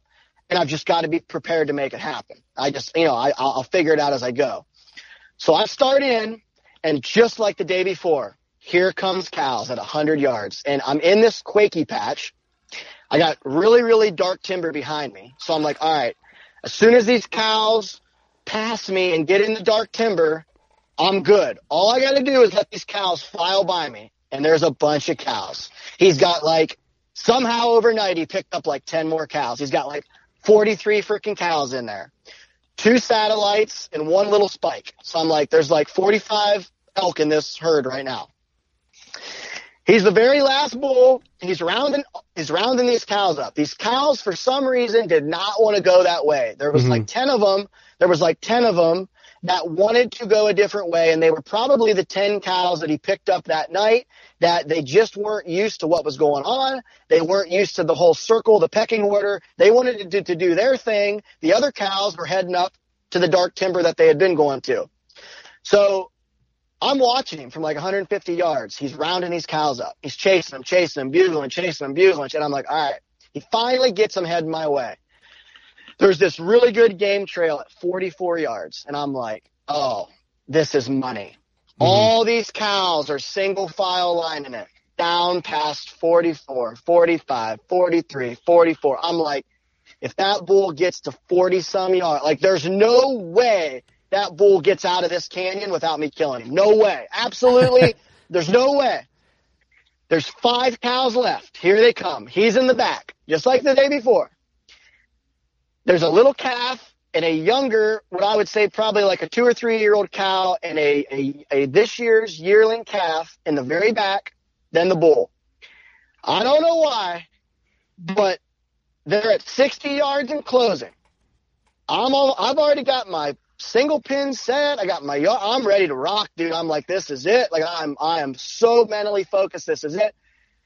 This cow and this calf, they break off. They take off running oh, straight oh, down, straight down away from me, Kurt. And I'm like, I, in my head, I'm literally like, no, no, no, no. Like, I, I mean, I just want to, I just want to scream. Like, I'm like, oh fuck, oh fuck, oh fuck, oh fuck, doing that. Oh, dude, like, literally the red light, like I'm grabbing my face right now as I'm saying I'm talking about this because I was so frustrated. Like the red light is literally going ballistic in my head right now of just like panic, panic, panic. Cause now I'm like, I know that this bull is going to follow. And of course he does. He runs down there. Now I'm scrambling. I'm like, he's going to, he's going to circle him back up to this trail. But God only knows how long it's going to take him to get back to the trail. So now I'm like, okay, Clint, you got to find a hole down there. Find a hole. The minute they turn broadside, you got to find a hole. So now I'm now I'm scrambling. I'm I'm I'm I'm hitting trees. You know, 81, 82, 76. There's this there's this one tree at 76 and I don't know what the true yardage is. My rangefinder gives me the angle compensation. I'm shooting steep downhill I'm going to say it's probably mid 80s, but it's telling me shoot for 76. The calf walks by the tree. I mean, damn near brushes the tree. I'm like, okay, mama's going to follow. The bull's going to follow. Yeah. This is it. Like, this is it. What should have been a chip shot at 43, 42 has now turned into almost double. But I'm like, it doesn't matter what the yardage is. We're going to bury the pin and this, this bull's not getting out of this canyon. Like, okay, Clint, in my head, I'm like, Clint, this is it this is absolutely like this is your last this is it. Like there's no way you're going to get another opportunity. You got one day left like this is it. Day seven that you got to make it happen here. I get back to full draw. He comes up to this tree and this little satellite starts coming down the hill. He stops perfectly broadside turns away from me and lets out a bugle. And at that moment in time, I'm already back at full draw. My pin's buried. I'm working through my back tension release. The shot breaks clean. In my head, it was like the most perfect, maybe shot that I've ever broke on a big game animal. I mean, it just absolutely felt money. You knew when it left I, your string that you're like it's when it when when I started working through that release in my head, I'm like, he is fucking dead. And the minute that shot broke, dude, that arrow buried to the fletching about four inches behind that shoulder, double lunged him, and the blood, I mean, already the blood is pumping out of him. He takes off I pull up my binos immediately. I lose him in the dark timber because the dark timber is like so close to the edge of where these cedars were. He goes 40 yards and it sounds like a fucking plane wrecks in the timber. Just, just piles up, dude. and I knew, I knew what that sound was. Like he just completely eats shit in the dark timber. And all you hear is him down there just thrashing. And I'm like, holy shit. It just happened. Like, so in my, dude, in my head, I mean, I'm just losing my marbles because it's just, the, the odds of killing a, any bull, let alone this bull on this unit, as a day seven, I got my two buddies on the mountain with me. Like it is just the most perfect scenario there's ever been. Call my dad. He's in a meeting. He doesn't answer. I call Susie. She's in. She's uh, she's going up to her. She, her little boy's got a doctor's appointment. She doesn't answer. I call Devin. I'm like, I call Devin. Devin answers the phone. He's he's on a stalk. He's like, "Hello," and I'm not even I'm not even I'm not even thinking. And Devin's not even thinking. And I just start losing my mind. And Devin's like, "You gotta calm down. I can't understand you." And he like I black out when I make these calls. I've called you before. Yeah, I got a mule deer call mean, last year, and it was. uh I mean, sporadic. I, just, I, I mean, I, I black out. Like I don't know what I'm talking about. I don't know what I'm saying. When that adrenaline dump hits me, it is like I lose my marbles. Devin's like, all I could do was make out he's fucking dead. He's fucking dead. He's fucking dead. And he's like, I knew you didn't fall and break your legs. You didn't like nothing bad happened. Yeah, that's true. Like that that can play a major part in all this western shit. Like yeah, if you break your femur out there, you're making a call similar to what you did. So Devin is Devin goes from from talking quietly to I can hear Devin outside of the phone like he's one mountain over. I can hear him through the phone and in real life yelling and screaming like just dude we're just we're going wild. I mean we are going wild. I'm like i gotta call jason. So in the meantime susie calls me. I freak out for like three minutes on the phone with her. No idea what i said. Like same scenario. I called i called jason. He answers. He's like what's what's going on? What's going on? I'm like you know fucking killed him. I'm like i killed him. He doesn't believe me. He's like there's no way. I'm like, Jason, I'm like, I swear on my kids. I'm like, the bull's dead. And he's like, it, it, dude, it was just such a moment, man. Like, it gives me, it gives me goosebumps. Why didn't he believe you? Why, it. why would he think you were lying? Dude, he was just so stoked. He was just like, there's no way. Like, cause I mean, it's, these guys have hunted this unit their whole life. Like, they know what it, what it means and what it takes and how much luck and skill and everything involved you've got to have to get it done on a herd bull like that on this tag. So like, yeah, I mean, luck just, and skill. I like how. Oh you, yeah, absolutely. Because dude, you've if that bull doesn't circle back and he gets past me, honestly, that's it. Like, yeah, I'm not kill. I'm not killing that bull. It's gonna so, take you two days to regroup and get back on him. And dude, I don't have two days. I got one day left. I have one day left at this point. I'm down to one day. That's it. God damn, one day. dude, you're a stud, man. When I so I got this phone call from you. I was in South Dakota on a shit show of an antelope hunt. Still had a blast, but sometimes Yep. they're just shit shows. And Yep. uh, you know, I'm with dudes that have all killed elk. You know, Yeah, um, yeah. I haven't yet, but I, it's it's in the works. Um, but I'm oh, yeah, like, it's, oh it's, it's gonna happen. It's gonna happen. you called me and you know my service was super spotty there and and I'm like holy shit. You sent pictures. I'm like oh fuck. Clint killed a stud. And I was with my dad and I think I was with Eric. We were in my dad's truck looking for goats. And they were Yeah. like oh man. And then I ran into uh, Jeremy and Travis. You know and then we met back Yep. in camp like do you guys see the bull Clint killed and they're all you know they all appreciate elk on a different type of level than uh, Right, just a, right. a, a basic Midwestern boy who's never doesn't know what Right. What a 300 inch plus bowl looks like or whatever, you know. so they're right. all they're all like, holy shit, that's a nice bowl, like over the counter, like you know. So all that stuff, they they get all that. They understand. Yep. They understand Yep. the layers of complication that a hunt like this kind of requires for you to Yep. go through. You know what I mean? So, Yep. uh, dude, I you called me. I mean, of course, you know a little delay. You didn't call me you're on the mountain, or whatever. Pro, you know, you know, whatever, whatever, Clint. But no, I, I didn't have service and all that. But it was just one of those like you you were jacked up, and I'm like, dude, hell yeah. I knew, I, and of course, I don't ever doubt you. Like I have confidence in you when you go on a hunt. I'm like, yeah, you're probably gonna kill something because you're just wired that way. Um, but no, man, it's congratulations. The story is incredible. I got the picture pulled up right now on my big editing screen here in the studio, and it's just a stud bull. The picture I'm looking at, I'll probably end up using as cover art, but it's just crazy. Like I'm looking at your Mathews, and the body cavity is like just as long as your bow, like from shoulder to to the to its back. It's just insane how big of an animal it is.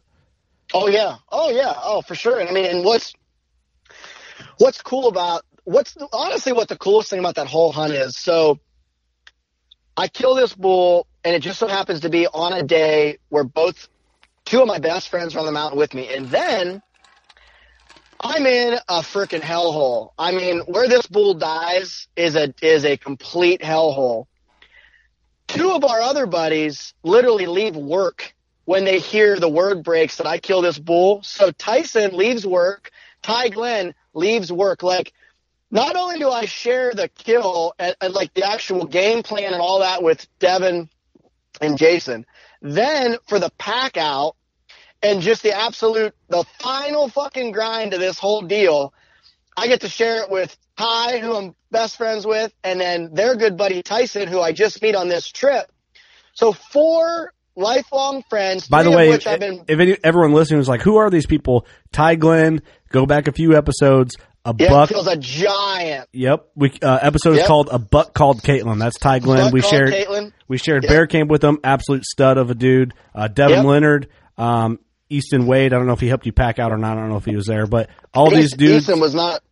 he, he didn't make it. Um, these dudes No. were all on the bear camp episodes, all great Yep. dudes. But Devin Oh, yeah. was there. He was on the bear hunt and all that. So you heard him on the Cemetery Buck podcast and the Bear Recovery podcast and Bear Camp podcast. So just a quick little deal there for Yep. listeners. but th- that was honestly the coolest part is it's like I got to share in all of this with with buddies. They dropped what they were doing to come in. You know, they're they're putting a hundred pounds of, of meat on their back each. I got the head and the cape. Like, Which probably weighs 150 pounds.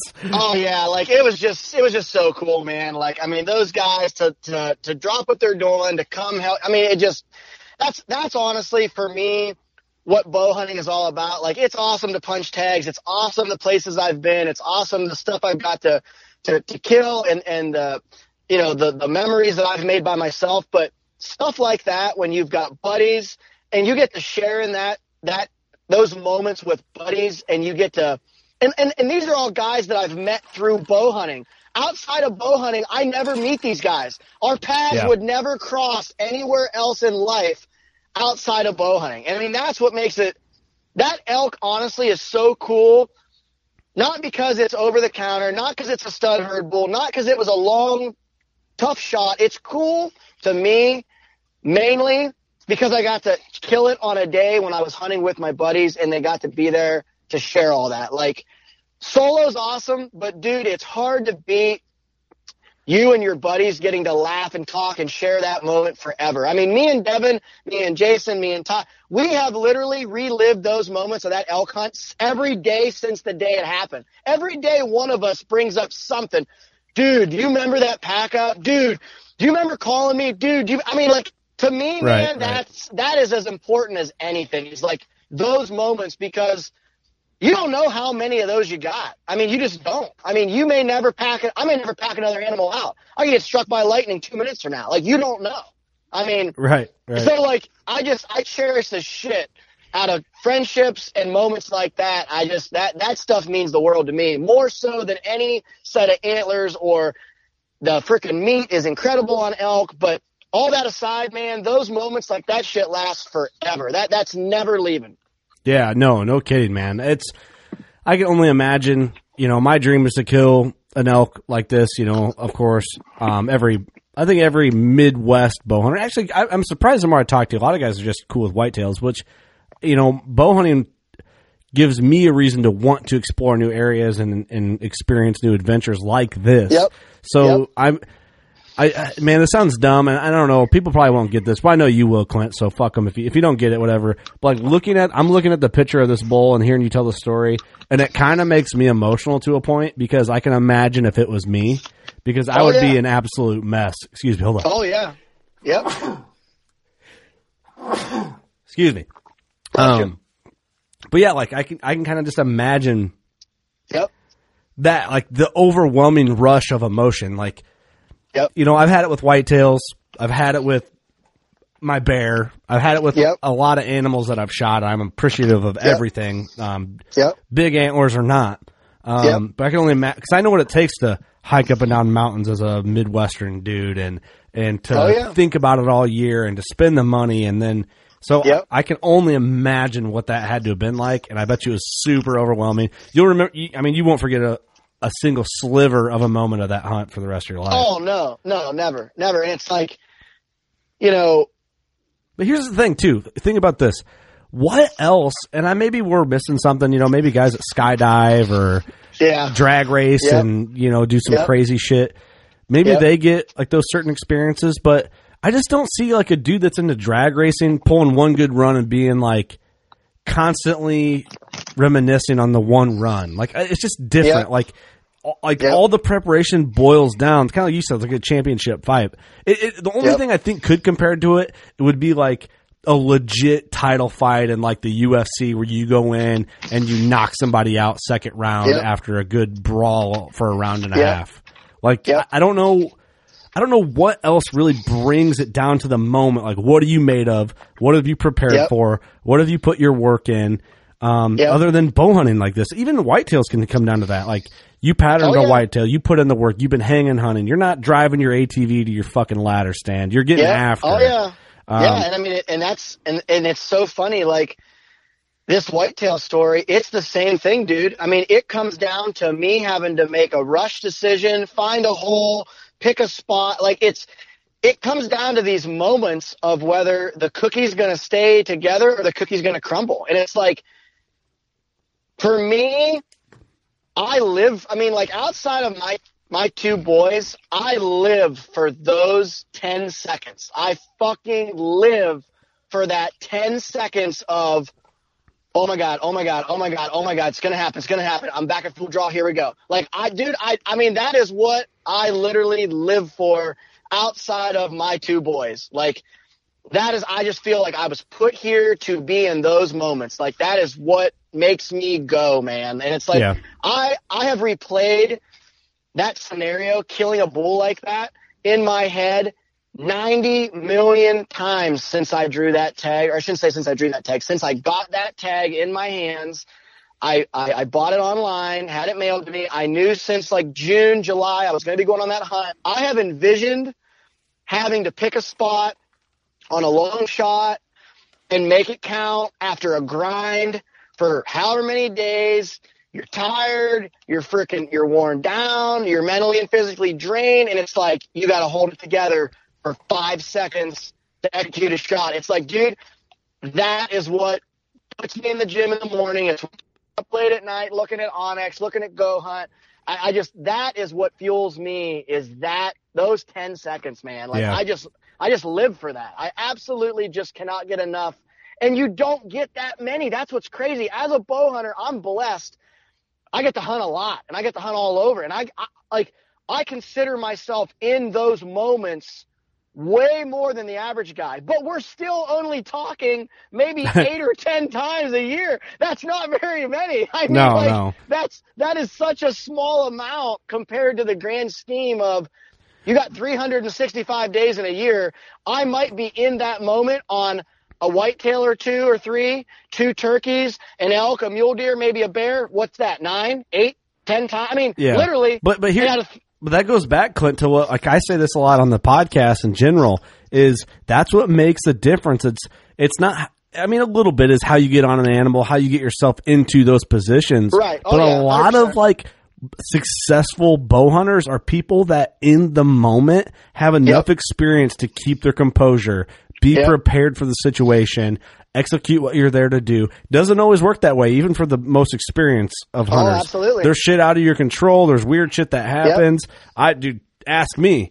There's weird Yep. shit that fucking happens. I just had some weird oh, shit happen man. to me. Yeah, you did. Yeah, And- you did. And but there's so many factors that play into it. But what can get you through that is the mental experience of it, the physical experience of it. Yeah. Um, and, and I think that's why you see a lot of guys that, um, you know, it's not about killing an animal every or a whitetail every year or an elk every year or whatever. But if you go, if you look at percentages over a 10 year span, you see guys that have killed consistently more animals over a 10 year span versus guys who haven't that have been hunting the same time. And I think it's how they handle themselves physically and mentally in the heat of the moment type situations like that. Um, oh, ab- absolutely. Dude, it's easy to let yourself fucking crumble and fail at it and f- mess it up and be like, ah, oh, yeah. shit, dude, it was there and I got to try and get on it again. Yep. Or you get tired of being that way and a lot of it is like visualization. You know what I mean? Like think yep, about absolutely. the moment, think Absolutely. about what you're going to do in the moment, all that. Like, um, Absolutely. Like, I mean, I, I, I probably shoot thousands of arrows a year physically in my head. I shoot millions in my head. I replay shooting mule deer, shooting elk, shooting whitetail. I can't tell you how many thousands, if not millions of shots go through my mind in a year's time because yeah. that's you know, if I'm not with my kids and I'm in the moment with them or I'm not thinking about them, like that's what I'm thinking about is yeah. bow hunting and how to get it done when the moment comes because it all boils down to literally like riding a bike. If you don't have to think about it, you're calm, you're collected, you just let it naturally happen. If you've got to think about it, if you've got to make all these like major decisions and you've got to like think about what you're doing and how to do it, when to do it, you're fucked because your mind cannot process, the human mind cannot process all this shit at once. Yeah. You can't. So like for me, I mean, I have, I, I have screwed up enough and learned from that to where when my pin gets on an animal, I'm not thinking about my anchor point. I'm not thinking about my bubble level. I'm not thinking about, I've already done all that. I am now focused on literally pushing and pulling my bow apart until my shot breaks and I kill this animal. That's it. I mean, that's my mind is focused on execute the shot. That's it. There's yeah. nothing else going on in my head. I'm not worried about is my bubble level is that shit's all secondhand nature. I've done it a million times. Like, yeah. And I think, I think guys that can do that in the heat of the moment and cancel everything out except for I'm going to aim, aim, aim, aim, aim until the shot breaks. Those guys are going to kill way more animals than the guy that's got to go, okay, check your bubble. Okay, check your anchor point. Okay, yeah. make sure you're squeezing your release. Okay, make sure your yardage is right. Make sure, like, dude, if you got to think about. But then there's that, the guys too on the opposite end of that. There's guys that pull back, hurry up, punch a trigger, shoot. What happened? I don't know what happened. Well, oh yeah. Uh, well, and that's the other thing is, I mean, there's a fine line between. That's also letting the moment get a hold of you a little bit. Too. Yes, yeah. There's a fine line between overdrive and rushing a shot because rushing a shot is no good. Not settling your pin, not letting your pin float, not picking a spot. You, all that. you let the excitement of the moment take oh, over yeah. your uh, your what you prepared yep. for. Absolutely. So, so it's it, Clint, I, I, I want to, for time's sake here, I want to kind of move forward. Let's talk about the pack out a little bit because I think that's a an under, well, maybe it's an underplayed part of the story for a lot of people, but maybe it's an overplayed part of the story for a ton of people too. But you, your buddies, which is great because I want these buddies in my life, and and I do. Oh, I know Devin, I know Ty, I know I know yep. a lot of these guys, and and yep. I know you. I know probably. I, I honestly assume that one of the, the first bull elk I ever kill, I, you'll probably be around for that based Boy, off I like hope. our friendship. Gosh, you know? I. You'll see me cry like I a baby, really, dude. You will. I really hope. I really hope so, man. I would. I. I really hope I. I am one of the guys there for that. Well, that would be awesome. I want to do a mule deer and an elk hunt next fall, so we got to start. We got, we get to chatting here, but um, I got I got an idea for a camp honestly. So you have to. Yep. Uh, we'll talk. We'll talk. Uh, Buckstorm will probably be involved in this, and uh, you got to nice. meet those guys. They're they're they're just like Devin and Easton yep. and Ty. Those guys. It's it's just yep. like all cut from the same cloth, you know. Oh yeah. Um, yep. But you know, you ha- those guys took off work. They came in to help you pack out, which is fucking awesome of them. Um, because I saw a, a, short video clip of you with the cape and the head on your back. And, oh yeah, and it, oh yeah. It looked like a fun time because of what had just happened, but it didn't look like a great time physically. Oh no, I mean it's you know we were probably going up a thousand foot of vertical elevation gain straight up to get to the top. At the top, a lot those guys all rode in on e-bikes because out there you can use e-bikes. So once we get to the top and we walk a mile, we're in good shape. But that say mile, thousand foot of vertical elevation gain, it is literally six inches at a time. Yeah, I mean, that's brutal, dude. I, and you know, I mean, and everyone's like, dude, take the pack off, take a break. I said, no, no, no, no, no, no. When I get this 120 pound pack on my back, it's not coming off till I get the top of that ridge. Yeah. Like I, I don't, I don't want to stop. Like, well, yeah, because then couple- it's gonna be harder to put it back on and keep going. Oh, going. absolutely, absolutely. Like I just I wanted to fit in my head, and this is just me. Like I hold myself to a standard. I'm no one will ever be a tougher critic on me than me. Um, when people are like, "Congratulations, you did a great job," I'm like, "Eh, I did an okay job. I can do better." Like I'm just I'm hard on myself. I always have been. It's good. I in my head, I'm like, the final mission on this whole deal is this fucking head and cape has to get to the top of that mountain. Your ass will get this head and cape up there if it takes you all night, all day till next Tuesday. You will personally get this up there. And, and that was just my mindset of to finish this out, you will get that to the top. Like, I don't care how fresh Tyson's legs are, how fresh Ty's legs, it doesn't matter. You are going to get it up there. It's your bull. And in my head, that was my final moment of the whole hunt was, okay, now we got to grind and get this big prick up there. And that was, you know, that was, I mean, it was, yeah, it's six inches at a time. It's left foot six inches, right foot six inches. And I mean, you are leaned over, you're basically hand and foot, you got your hands on the side of the hill. I mean, it's, you know, you've got 300 inches of freaking horn of antler hanging off your back that's catching on everything. You're off balance. I mean, it's, you know, I'm not going to sugarcoat it. Pack outs are the worst kind of fun that's ever been invented. There is nothing, there's nothing more rewarding. Celebratory nothing- torture.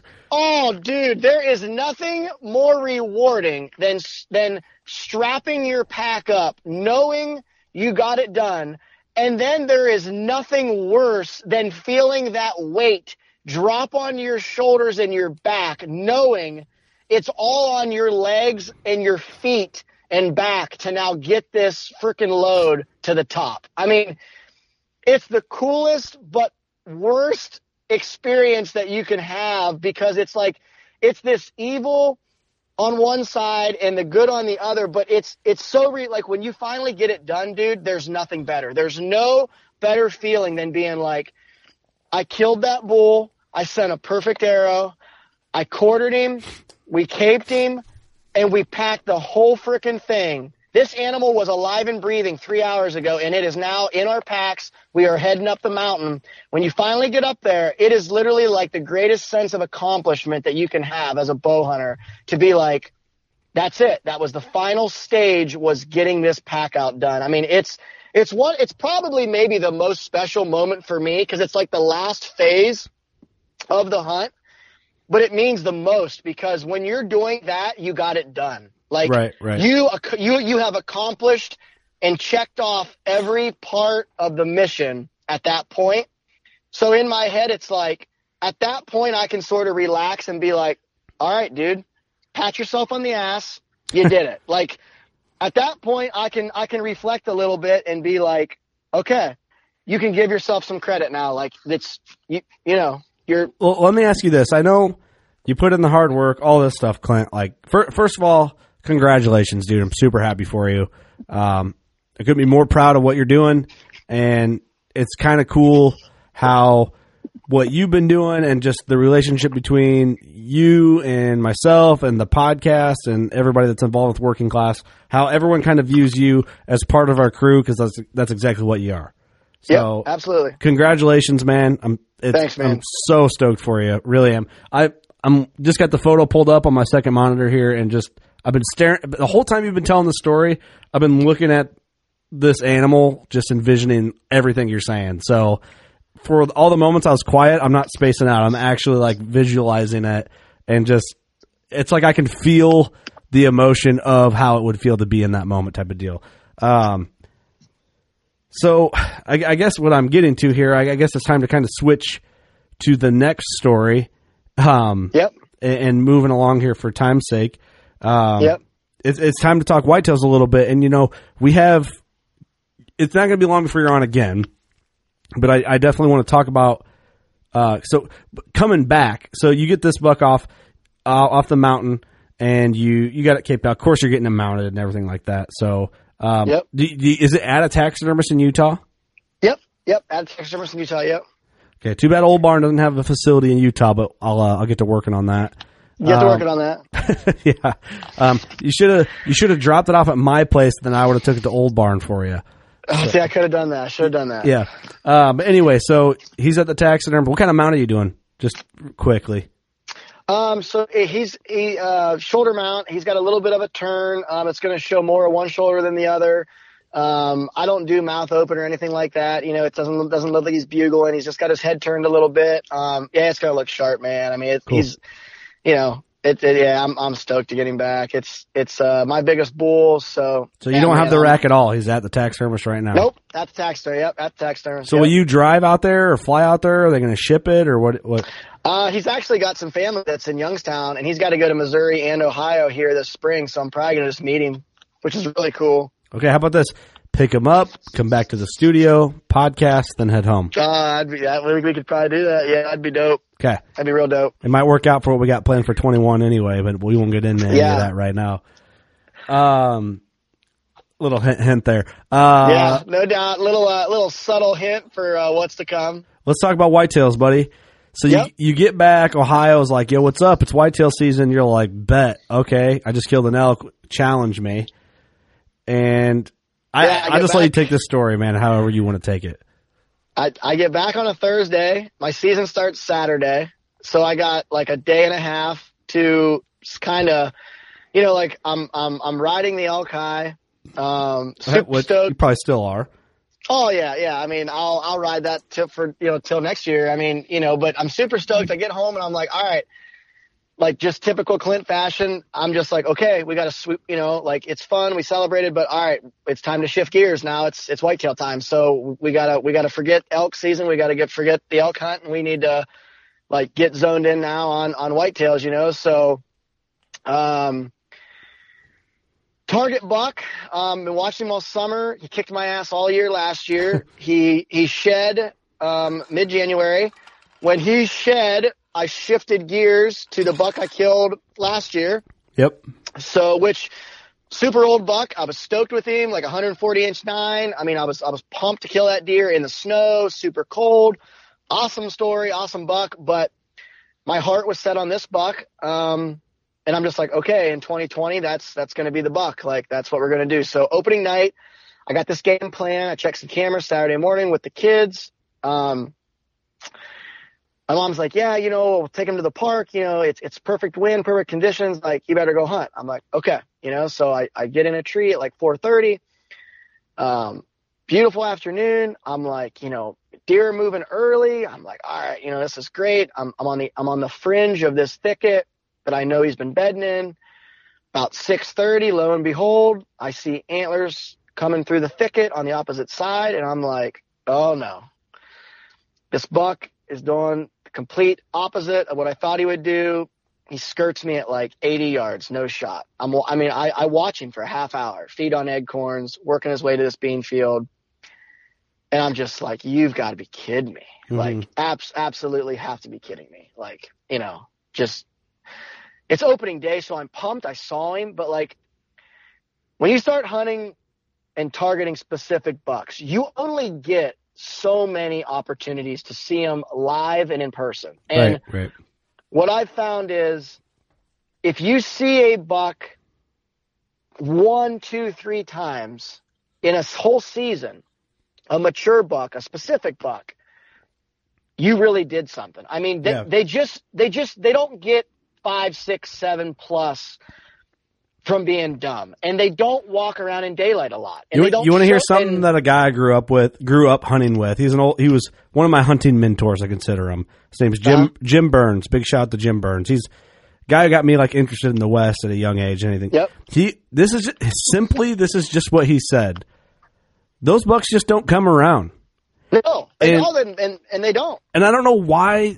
So my dad killed when I was younger. He killed a hundred and ninety one inch mainframe eight, the Geyer buck. It's one we Yep. talk about a lot.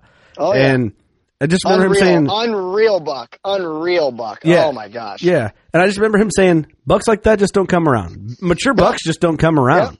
And it's Yep. like, No, man, that's such a simple statement, but it's so goddamn true. No, it is. It is. It's 100% true. And the thing about it is, is you are so fortunate to see one of those deer like that in daylight on its feet and not know you're there and to not be able to run an arrow through a buck like that that it, that that has no clue I'm there. On early season hunt where he's still on a summer pattern he's calm it just killed me. I'm sitting there and this is the western hunter in me. I'm contemplating getting down on the ground and trying to make a stalk but the Yeah. problem is I've got does and two little bucks in between me and him. So that's not even an option. I can't do that. Or trust me, I was getting my ass down and I was going to try to cut him off and I'm still riding my elk high. I'm like, I'll just fucking bugle at it. No, no, no, like not. not Hit, him with I'm the old like- hoochie mama. yeah, Ew. I'm like, yeah, Ew. I'm just like, yeah, like I'm just gonna get down and cut him off, but I had deer in front of me and between me and him, so I obviously couldn't do that. So Sunday night rolls around. Um, I don't hunt because I got the, or, or I, I hunt Sunday night. Um, hunt Monday night. I got the kids Tuesday, Wednesday, and then so I I never usually hunt when I have the kids during the week. Um, I get off work. I want to spend time with them. I don't care if it's hunting season or not. That's just you know they're my number one priority. So Understandable. that's just yep. You know I mean and honestly like. I don't even think about it. If a giant walks by on one of those days, you know what? It just wasn't meant to be. It is what it is. Like I, I, I don't even, I don't even think about it. You know what I mean? It just, it is what it is. So I wish Doug was here for that one. It yeah, is what it is is. what it is. so on Tuesday, the news breaks um, about Trey and Liv um, losing Clyde. Um, that happened. That happens on Monday. I find out Tuesday. I call you immediately. I'm trying to call Devin. Yeah. I can't believe it. You know, I'm fucking crushed. I'm crying. I'm at work. Like I leave work. Um, it just, it's, you know, it's just a bad week. I mean, it's just a bad week. and we can Um, touch on. I, I'd rather touch on the Clyde situation after the deer story, Yep. and then Yep, we'll, we'll yep, before you know, right. just because I'm just, it's yeah, still oh, yeah, fresh yeah. in our minds. So, Yeah, it is. I'm, I'm just giving, but no, I hear you. I hear you. I hear Yep. So I, I'm trying to hunt, but I'm just not into it. I mean, I, I got, I tried to get a plane ticket and, and I couldn't find one. And then the one I did find was like, you know, $2,600 and I was going to be flying all night. And it just, I'm super bummed all week. I'm not eating. I'm not sleeping. You know, I mean, um, you know, Susie and everybody, my mom and my dad, you know, Kurt, Devin, everyone, you know, I mean, like, I mean, I, everyone's like, you know, like they're, they're, they're, we're all like mourning together. Everyone's trying to like, you know, you need to hunt. You need to try to take your mind off it. Like, I just can't get my mind off of this and I'm trying to hunt, but it, I just can't like, it's just, I'm just not into it. I'm just not. So I decide I'm going to dedicate rest of my season to Clyde. Um, Trey Liv's little boy who, who tragically passed away. So I, on Thursday night, I write Clyde on my, my number one arrow. So that's, that's, that's now my new number one arrow in my tight spot quiver. Shout out to tight spot. Um, they, they, they, yeah, they have supported, supported me and done a lot for me over the years. So big fans of Kelly and tight spot over there. If you don't run a tight spot, check one out. You should be running one. I'm running But anyway, one. Love it. Oh yeah, absolutely the best. But so anyway, that's my number one arrow now. Um, I haven't hunted with it yet. I made it Thursday night. So Friday rolls around. It's the funeral. Um, super bad day. I don't think I slept one hour Thursday night. Um, Friday rolls around. I go to work. Um, Susie's coming into town, so I'm excited about that. She's coming in to hunt. She's she lives in Pennsylvania. Um, Man, shout out to really- Susie, man. She's getting some shout outs on this podcast. yeah, dude. Susie Susie's must a be a girl, man. babe, huh? Susie's, yeah, Susie is. She is. Susie Mountain, man. She's she is. She's a babe. She's a little badass from PA. Um, yeah, man. Just just super super stoked. Really lucky. Super lucky to to have crossed paths with her, and and that's another whole other story. But Right. Don't fuck up, Susie. that's yeah. It's it's it's more like uh, don't fuck up Clint. But Well, anyway, see, so- I was trying to be a boy there. See what I did? yeah, I know, I know, I, I know what you did. But so she's coming into town. I'm excited about that, and that's taking my mind sort of off of it. But like, I'm not gonna lie, man. Like, I'm just fucking bummed all day. Like, it's the funeral. I feel like I should be there. I talked to Devin and Easton in the morning, and they're getting ready to go to the funeral, and and you know they're just like, dude, you need to hunt tonight. like, man, like you got to get back in after that buck. You know, you got to take your, you got to try to get your mind off this, man. Like, you know, I know it's tough and it, it just hits different when you're a father. 100%. And, and you, and you think about this, like, I, I just couldn't get it off my mind, you know? I mean, I just couldn't. So. Yeah. Yeah. No, dude, I, it, so me- like, it messed with me a, Oh, absolutely, man. I mean, yeah. me and you, me and you talked so many times during the week about this, and it's like I just, I just had to talk to people about it to try to help me because I just oh, yeah. couldn't like get it off my mind, you know. And um, yeah, yeah, dude. I don't know how many times you know I talked to you and Devin because like you guys know him and and you.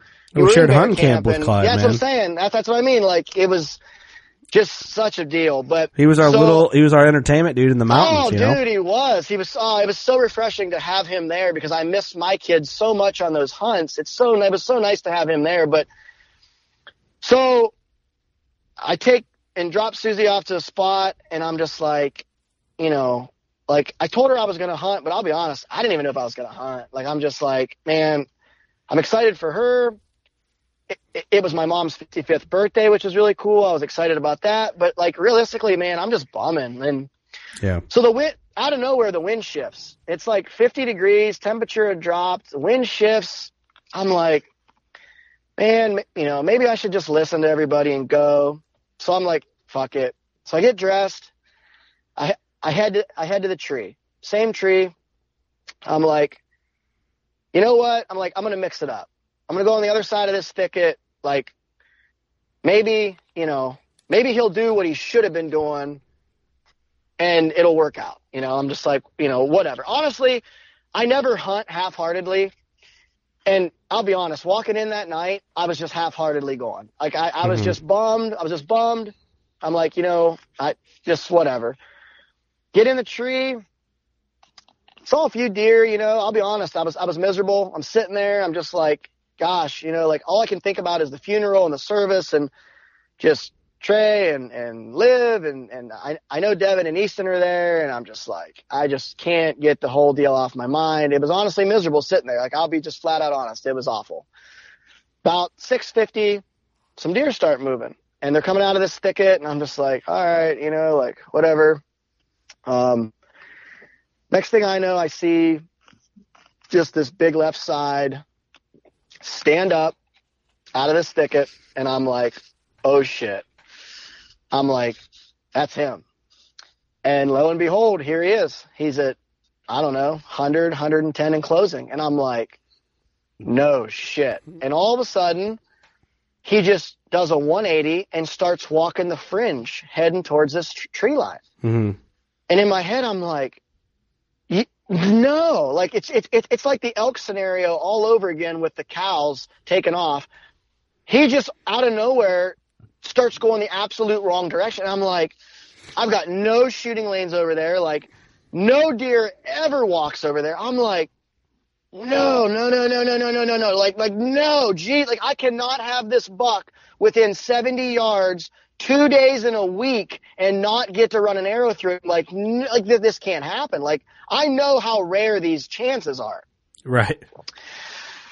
So this early, I'm, especially. Yeah. Oh, yeah. Yeah. Exactly. Like now's the time to kill him. I mean, he has no idea he's being hunted. He's walking around in broad daylight, and I'm like, "What's the date on this?"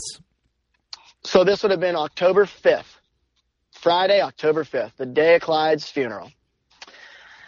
First day in the tree with Clyde arrow on the day of his funeral. So I'm ranging and there's literally one hole. There is one hole through the tree line, 47 yards. This buck has to walk step for step to get to this hole. If he takes one step left or right, I'm screwed. The hole is about comparable to a small basketball or like a volleyball. That's all I got to work with. Mm-hmm. So he's got to stop damn near perfect in this hole. He starts walking and he's sort of angling that way. Mind you, my bow, my bow is still on the bow hanger. I dialed my sight to 47, but I'm still holding my rangefinder and I'm thinking, there's no way, no way is this going to happen. Mm-hmm. Like the odds of this taking place are so slim to none for him to just like, there's no mineral lick over there. There's no scrape over there. There's no acorns. He just has to magically walk to this spot. Like right. Just for, You're just, relying just on. for, Yeah, just for what, like all my eggs are in this basket of nothing. So he starts walking towards it and I'm like, no way. He gets like 20 yards from this spot and my mouth is dropped. Mind you, side note, I still have not grabbed my bow because I am literally in shock that this is taking place. I mm-hmm. cannot believe what I'm seeing. Mm-hmm. This deer, this deer is 10 yards and closing in on this spot and the red light goes off in my head. Hey, dumbass, grab your bow. This is going to happen. Like mm-hmm. he's going to the spot. I grab my bow and I literally remember being like, I don't know what's happening right now. I have no idea what is taking place, but somehow, some way, this deer is literally walking to this hole. I get back to full draw and I'm like, okay, you're only going to get one shot to mouth grunt stop this buck. If you don't stop him dead money, you're going to be off to where that hole is no longer on his vitals. I mean, I'm working with a volleyball at 47 yards. Mm-hmm. He comes to the hole. He like stops on his own to make sure he, he like slows down. I'm at full draw. I got my pin buried on him. I just give a little. Eh. He stops. Not only does he stop, he throws his front shoulder facing me forward, opening up his chest even more, and he looks the other direction. No I li- shit in my head, I'm like, this is the most meant to be arrow I'm ever going to release. Clint, if there's ever a time, please bury this pin and execute this shot. This is, I am mind blown, mind blown on what is going on right now. I bury this pin and dude, it was the most tunnel vision focused I think I've ever been on a shot in my life. I mean, it was so slow. It felt like it took me 10 seconds for this shot to take place. I mean, it didn't, but that's just, it was like slow motion. Right. The right. shot breaks and this arrow literally buries behind his shoulder and disappears and the buck mule kicks and spins off and I'm like, I mean, I, I'll be the first to admit I've never done this and I'm, I'm so happy I did because it's something I'll never forget. I just absolutely bawled my fucking eyes out. Like it was the most stressful 10 seconds of hunting I've ever been in, hoping that this was all going to work out, knowing what it, like it was total fate that that just all took place like that. The first night with that Clyde arrow on the day of his funeral, literally like mom's birthday, Susie's in town. I mean, Devin and Easton are on their way back from the funeral. They don't even know if I hunted or not. Mm-hmm. So immediately, like, I call my dad, call Susie, and I'm like, I gotta call Devin. And, this is so, this is, this is, this is so crazy. This might be the craziest part. Devin and Easton don't know if I hunted or not. I haven't talked to them since like noon. Yeah. They're on their way back from the funeral. Total tearjerker. Like Devin said, the coolest but saddest funeral service he'll ever be at. Yeah. I answer, I'm, I'm, calling. Devin answers the phone. He's got me on speakerphone through his truck. Before I can say a word, and you know how Devin is, typical Devin voice. He's like, come on, baby. Tell me you ran that fucking Clyde arrow through that big buck. Come on, tell me. And I'm like, I'm still so emotional, dude. I'm like, I just fucking drilled him, Devin. And him and Easton literally, dude, are going nuts. Easton's like, pull off the road. You're going to wreck. Like, we are partying on the phone, dude. I'm screaming. They're screaming. Like, he pulls off it was like another one of those moments, dude, where like you can't even make that shit up. Like, yeah, yeah, that's awesome, dude. He, he, so Devin's like, when I saw your name pop up, he's like, I looked at Easton and I said, he killed that buck. And he said, Easton was like, what? He's like, I'm telling you, he killed that buck tonight. I, I can feel it.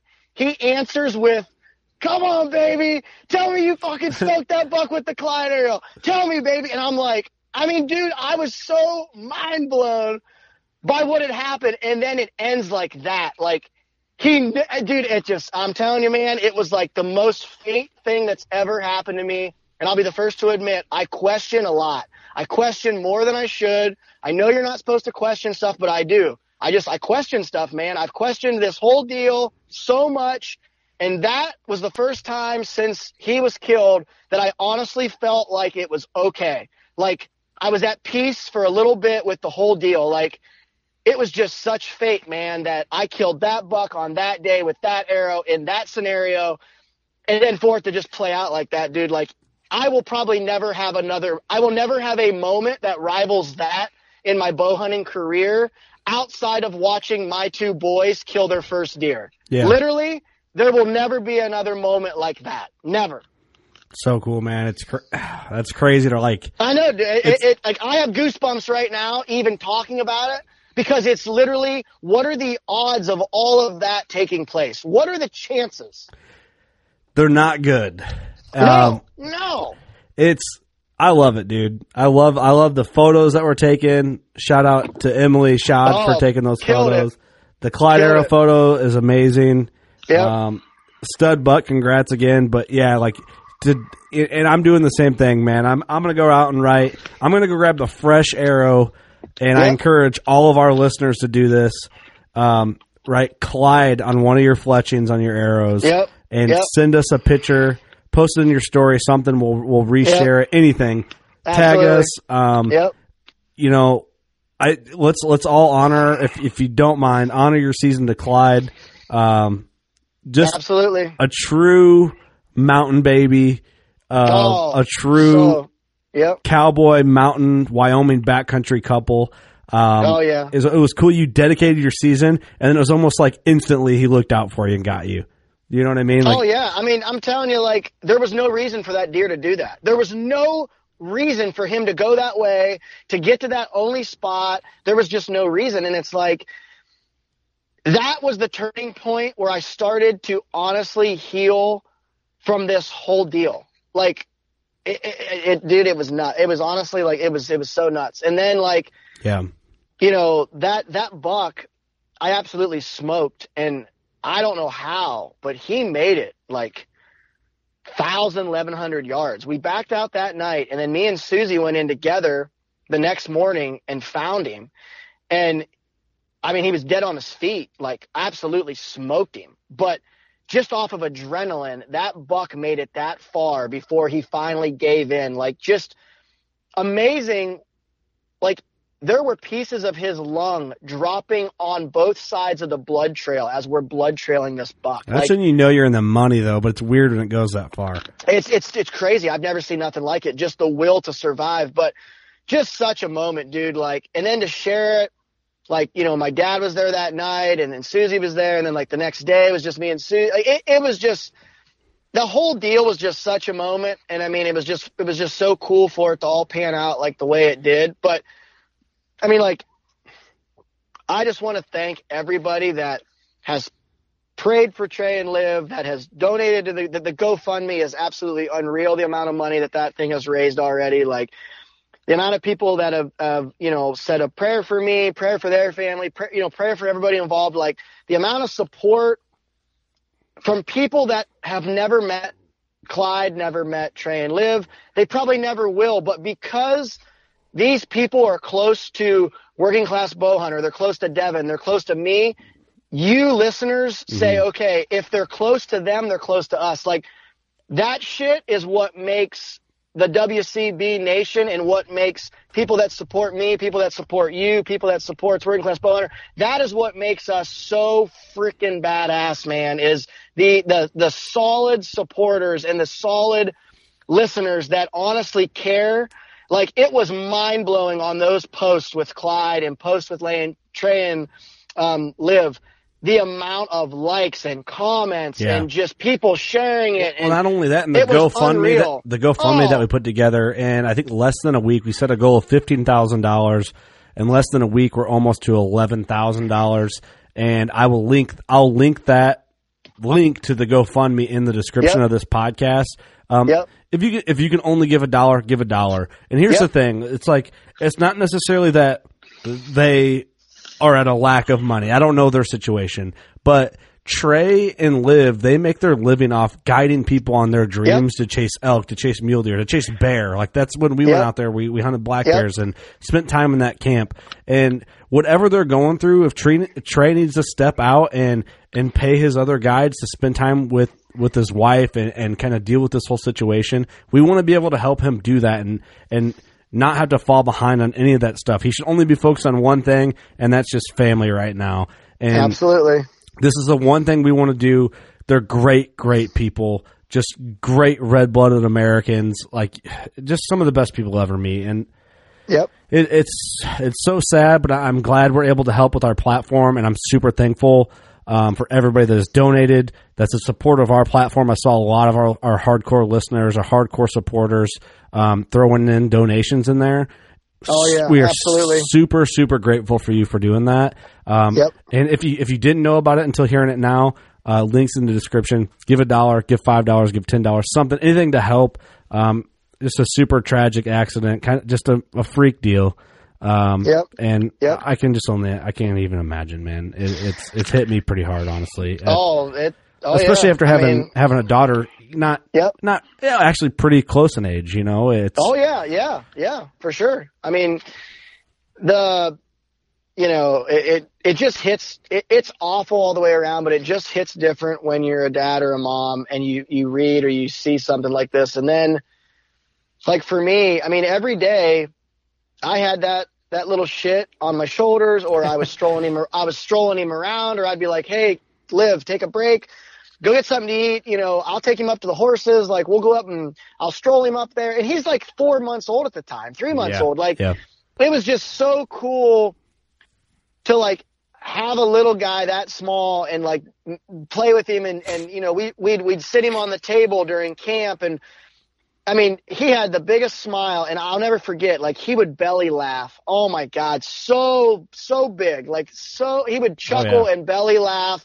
He was so happy, and like just to watch Trey and Liv interact with Clyde. Like I've never. I left that camp, and I'm like, I want to find what Trey and Liv have. Like those two look at each other, and you can just tell. Like they are hundred and ten percent in love with one another. They support one another. They are there for one another. And with Clyde, like they just absolutely, I mean, he was absolutely their world. And just to see that kind of a tragic event happen to two people that would give the shirt off their back to anybody. It, it, it just, I, it just, I'm never going to get over that. I mean, I will No, never man. fully recover. Like, it's so weird, man. I just commented on a photo on, on Saturday night before this happened, a photo of them and Clyde, and I was like, "Oh my gosh, Yeah. Clyde's get Clyde's getting so big. I can't wait to see him in camp." He's got the He'll working class walking." bow hunter beanie on, just Yeah, smiling yeah. wide. Yeah. And and and I just commented on that photo, and then literally this happens less than 48 hours later. Like I I, just, it is just the most heartbreaking, you know. But I know, man. It's it's it's not good. It's just it's just hard to honestly even believe that it's real and wrap your head around. Like that's how much it hit home for me and for Yeah. for you and for Devin and like guys that have been around him and got to meet Clyde. Like it, the amount of lives that Clyde affected in his short time here, eight months, it is literally mind blowing. The people that cared and loved that little boy. Like it is Well, literally. you got to remember, a lot of people shared hunting camps with him. That, Oh, that, that hit- it hits I a lot mean. It's- different. it's- Going back to like you know, you Yeah. said the people you Yep. come across through hunting. You know, Yep. it's the same absolutely. effect no matter what your age is. Like you're you're a part of a uh, you're a part of a culture, man, that Yep, ab- no, appreciates. uh, Absolutely. I don't. You're just oh fuck. Uh, dude, it's it's it's hard. It's, I mean, uh, it's You're just, yeah, yeah. it's- You're just a part of a culture that like appreciates uh, yeah, appreciates uh, people differently. You know. oh yeah, dude. I mean, it's uh, it's. This is why I wanted to wait till the end. I mean, like you know, Yeah, I know. I'm trying to like, pull out of it. Yeah. just- oh yeah. I'm with you, dude. I'm I'm with you. It's like I'm.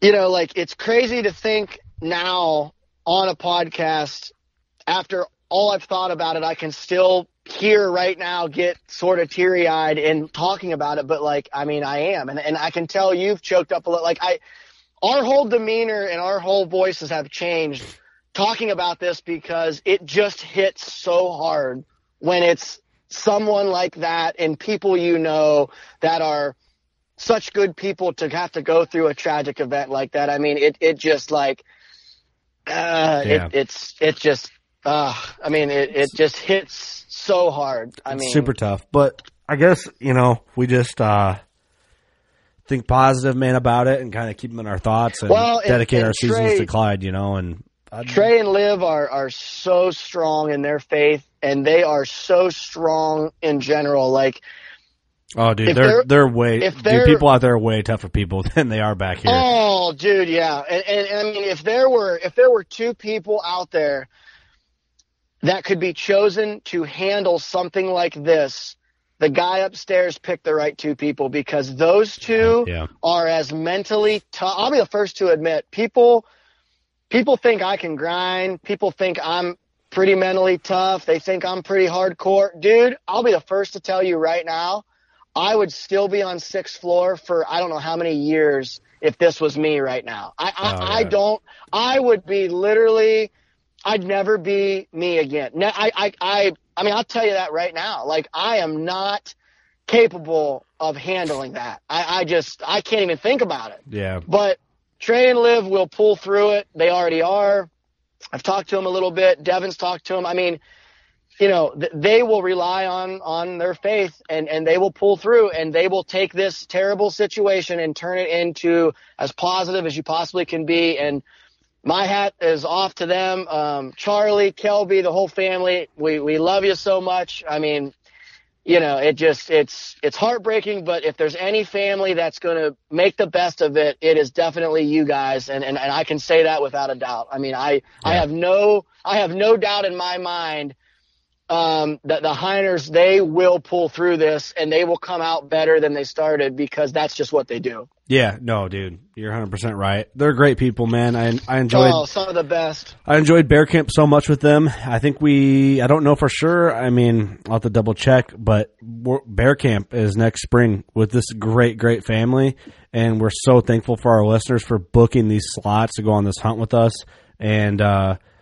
you know, I, we're for a lifetime we will be supporting Double Diamond Outfitters and Washakie oh, Outfitters, um, and, and, helping them out from mule deer to bear to elk. I mean, that, these people live yep. this stuff. They they live what we all dream about and what we love. So. Um, just think about that. You know, if you'd like to support, again, the link's going to be in the description of this episode, and we've shared it in yep on our Facebook page, our Instagram page, our Facebook group, which is Working Class Bow Hunters. Um, it's all there. We're we're about to the goal, and it, it just it makes me happy to see like our listeners' names in there, and, and you know you can make oh, it yeah. anonymous, but to see yep. like okay, that's amazing, man. So thank you all yep. that that have that have helped with that, and absolutely, it's been crazy, man. It's, it's super unfortunate, but um, one thing you, you do figure, is just kind of turn figure out a way to turn it into a positive. You know, make make the best of a super shitty situation. Yeah, exactly. Yeah, and you know, I, I that's all you can do, man. It sucks. Yep. It sucks bad.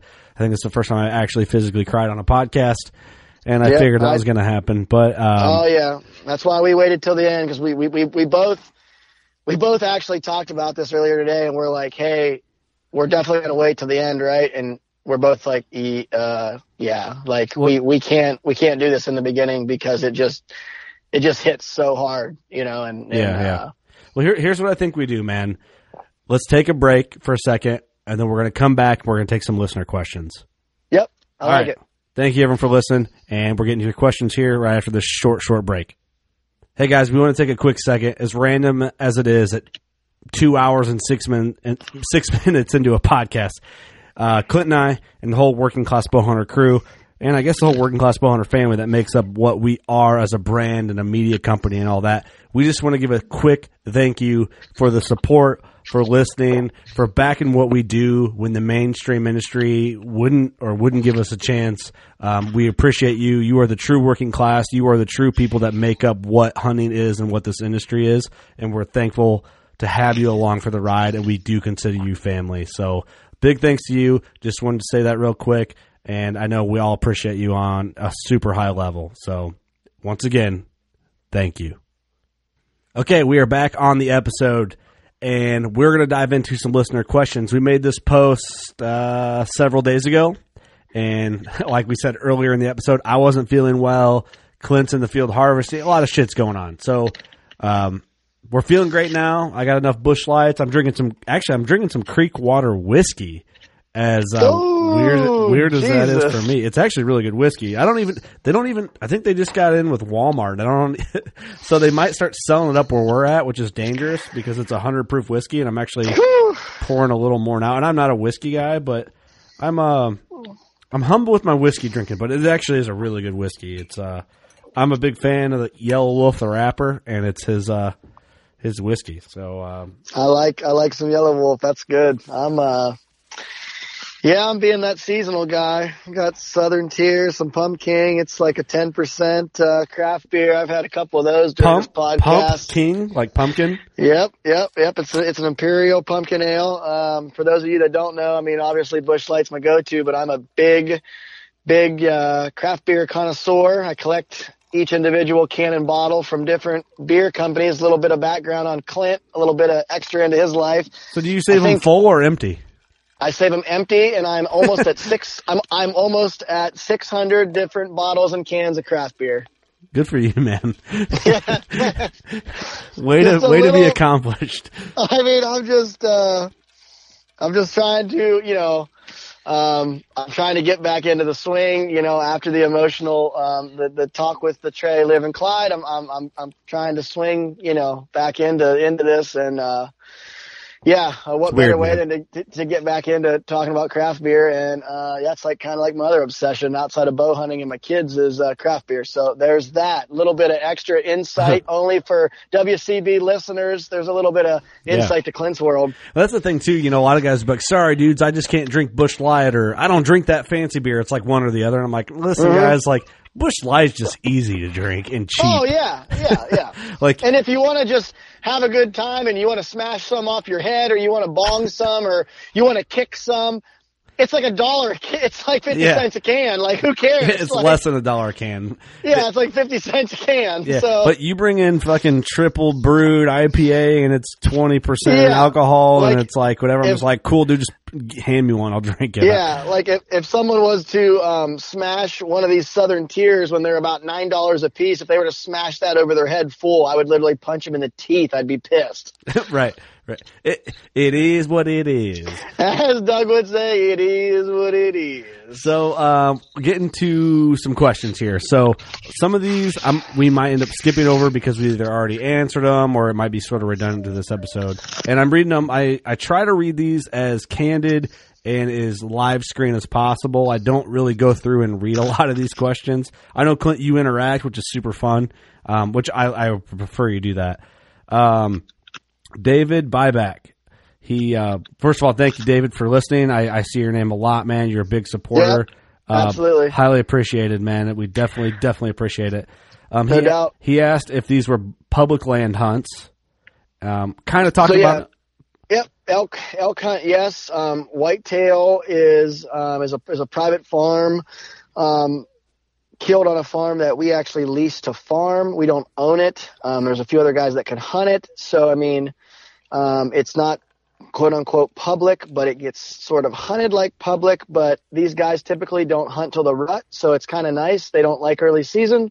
Uh, I kind of have it to myself, so that was that was pretty. Um, that was a pretty big factor into killing this buck as I honestly wanted to kill him early because Yeah. that's when that buck isn't getting pressured and that was kind of my whole plan. So And he, he asked if you had any prior history with that buck or just one that you got on randomly. yes, yep. I hunted him the whole year prior. Um, and long story short, he kicked my ass. Saw him four times in daylight. Never got to even draw my bow on him. He shed his, he shed in, I'm going to guess he shed in first week of January or early second. Um, and then I had to switch gears because he no longer had antlers. So That'll do it. Um, that'll do it. Very cool. Thanks, David, for asking that. Uh, Derek Kern, another supporter I see quite a bit. Um, and he didn't really, uh, he, he didn't really ask a question. He just more was being funny. Animal, the man is a damn animal. Congratulations on a successful season, Clint. You deserve it. Hard work My- pays off. My man, he's a he's a big supporter of me, big supporter of WCB. shout out to that guy. Um, I'm looking forward to drinking another beer with him. My dad got on here. Old Papa Dave said, "Welcome to the Whackmaster Dave. Club," which you've already been a part of the Whackmaster Club. But the Whackmaster, remember Ted Nugent back in the day used to say Oh, yeah. Whackmaster. That was like our thing. Uh, Yep. wel- welcome to the Whackmaster Club. Awesome start to your season. Keep it up, brother. Um, My man, shout out to shout out to uh, Papa Geyer, dude. He is he is the man, the myth, and the legend. I uh, I love that guy. I don't get to see him enough, but when I do, it's always fun uh, catching up with him, and I, I really appreciate. Uh, he's always supporting me, always commenting, always keeping up with what I'm doing. And shout out to that guy, man. I uh, really respect the shit out of him. Papa Dave's got some big whitetails under his belt. I'm hoping. Yes, he does. Hoping to help him get on another one this season here. Yes, Um, he does. So here's a long one, and I um, I'm a, I'm just gonna read it because that's I'm, Okay. go, I'm going candid here. I'm not pre-screening this shit for convenience, um, which should say a lot about how we answer our questions. Honestly, um, T.J. Williams, thanks, buddy, for submitting this. Um, I'm new to bow hunting altogether, but I have aspirations of going out west eventually to bow hunt elk, muleys, pronghorn, bear, or really anything. I have an opportunity to experience, uh, or anything I have an opportunity to experience. See, you can tell I need hooked on phonics. I don't know how to read.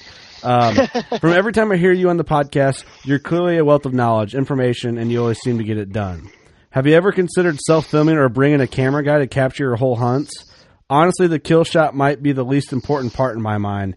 I want to see all the lead up to the shot. Camp setup, your daily hunt pack setup, scouting, glassing, spot and stocks, explanations of deciding how to close in on the animal, thermals, wind, elevation, geography, etc. Really, I want to better understand your decision making process throughout the whole hunt, which eventually puts you in front of awesome animals. I know that was hardly a question. Always love hearing your content. Keep it coming, and best of luck on all your hunts.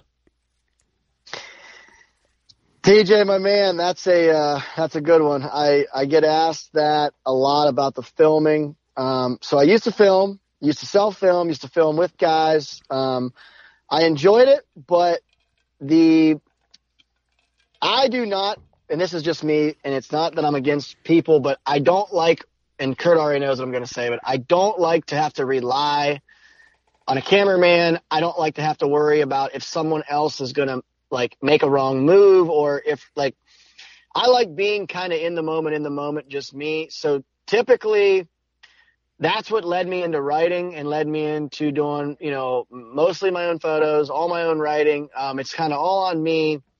I do think it would be cool because it would show a lot. You know, I, I try to I try to write and podcast and tell and really let people into my mindset, my preparation, what I do, but that only goes so far. So it would it's double edged sword. It would really be cool.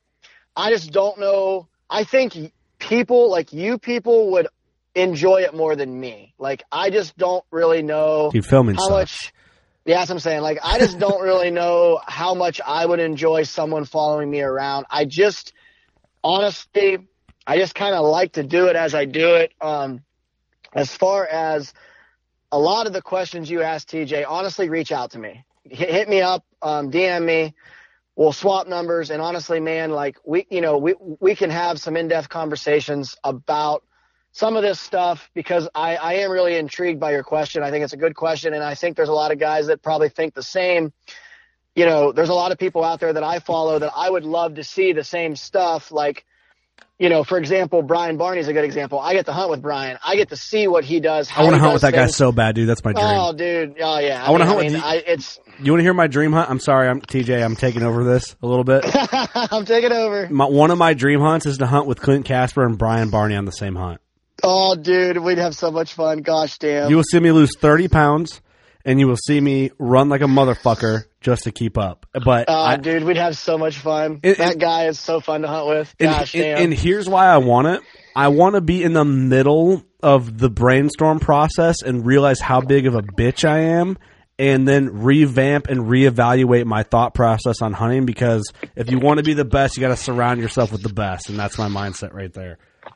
And I, I, the fact that you're even putting me in a category with Brian Barney is unbelievable. But I mean, I, I, I'm fucking stoked that you said that. But literally, that guy. I mean, go look at what he's killed this year. Go look He's at the mule deer. stud. Go look at the elk. And you, you know what's really funny? The day the, the day that I had that bull at 70 and didn't get to kill him, miraculously, I'm so down in the dumps. He calls me as I'm walking out that afternoon. I'm walking out to to basically regroup for the midday. I'm going to go find some shade, recalculate my afternoon plan. I'm going to eat lunch. I'm, I'm by myself. He calls me. I'm telling him this story, and he's just like immediately. He's like, "You're so close. It's going to happen, man. It's going to bust loose. I'm telling you, it's." Like it's gonna guy, bust loose. He just that guy just know like he he just like there's another guy that if you would have told me five years ago, someday Brian Barney's going to be counting on you. He's going to be pulling for you. He's going to be telling people Clint's going to get it done. I know he's going to get it done. Like if you would have told me that, I'd have said you're full of shit. Like the fact that that guy believes in me and and and we talk on a day. I mean you know, we talk on a weekly basis, text, I mean, all the time. I mean, we're, we're, I consider Brian a, a best friend. And if you'd have told me that guy would have confidence in me someday and, and be like, oh yeah, you're going to get it done, man. I know you will. You'll pull it out. I'm, I'll be waiting on, I'll be waiting on the picture. Like, it is so crazy to even think that, let alone live that. Like, right. it's just, it's just because that guy is the baddest of the baddest. I mean, there is nobody in my mind. If, if I got one guy and you tell me the, the, the game's on the line, you got to send somebody in to kill an animal. I'm taking Brian Barney and I, I don't even have to fucking think about it. Like I am sending him in and he's getting it done. That right, is, I mean, I, I'm that confident in that guy. Well, I, I, dude, I just watching him, hearing his podcast, hearing you talk about him, about him, watching him on TV. I want to hunt with that motherfucker, man. Oh he, yeah, dude. I'm inspired. He's a killer. By. Oh um, yeah, he is. Let's let's move. Let's move on here. Shout out to Brian yep. Barney, uh, Eastman's Elevated Podcast. Um, great podcast. Great podcast. Yeah, yeah, definitely. If Rogan listens to it and recommends it on his platform, you know there's something to it. Yep, it, it tells you something. Um, Jordan Dewis. I hope I got your name, your last name right, man. Um, we have an extreme drought in northern Iowa this year. Would you change your setup for a normal year to focus more on water, or do you think the deer will still be in the same locations? Absolutely, absolutely. I'd change it. Um, deer are like cattle or like elk. I mean, they got to have water, and when you have a scarce of it, um, I've always been a firm believer of the hot food source or the most scared foods, most scarce food source is the food source that gets hit the hardest, the quickest, the fastest, and it's the shortest period. If you don't lock in on that period, it's there and gone before you know it, and you miss your time frame. Shortage of water, especially early season when it's hot during the rut when bucks are chasing, when does are chasing, getting chased, when, when shit's breaking loose, those two time frames, water is extremely important. And on a drought, it makes it even more important. So absolutely, I would key in on that with trail cameras and scouting and, and definitely pinpoint what sources are getting hit and when and make a game plan um, for those locations like right now, immediately. Don't wait jump on that now because on hot days, they're thirsty. hunting, yeah, on, on, on hot days where typically hunting is not in a hunter's favor, it's going to be in your favor because those deer need water. So when most guys aren't hunting because it's 80 degrees on October 9th, you should be hunting because deer need, you know, deer are going to get up and go get that water before they go eat. And, and in my opinion, you can capitalize on that right now. Well, that's a good answer, man. I, I, would I would agree. You gotta you gotta make make do with what you got. Um, yep. Brandon Carver asks, I love this. Do you just pay your taxidermist monthly or just live with them? Great year so far. yeah. So um, no, um, it's funny. I've actually got like uh, multiple tax. So like right now, I've got a mule deer and a whitetail. We need to hook you up with a whole barn, man. so I've got, I've, yeah, I know. I've got um, antelope being mounted in Montana right now. I got an elk in, in Utah. I've got a whitetail in Ohio. I've got a whitetail and a mule deer in Colorado. So I've kind of got taxidermists like just sort of scattered. Um, yeah, I mean the taxidermy bills definitely are factored into kind of like my my monthly uh, income as far as uh, I got to kind of save some money back, um, which is a good problem to have. I'm not don't get me wrong, I'm not complaining.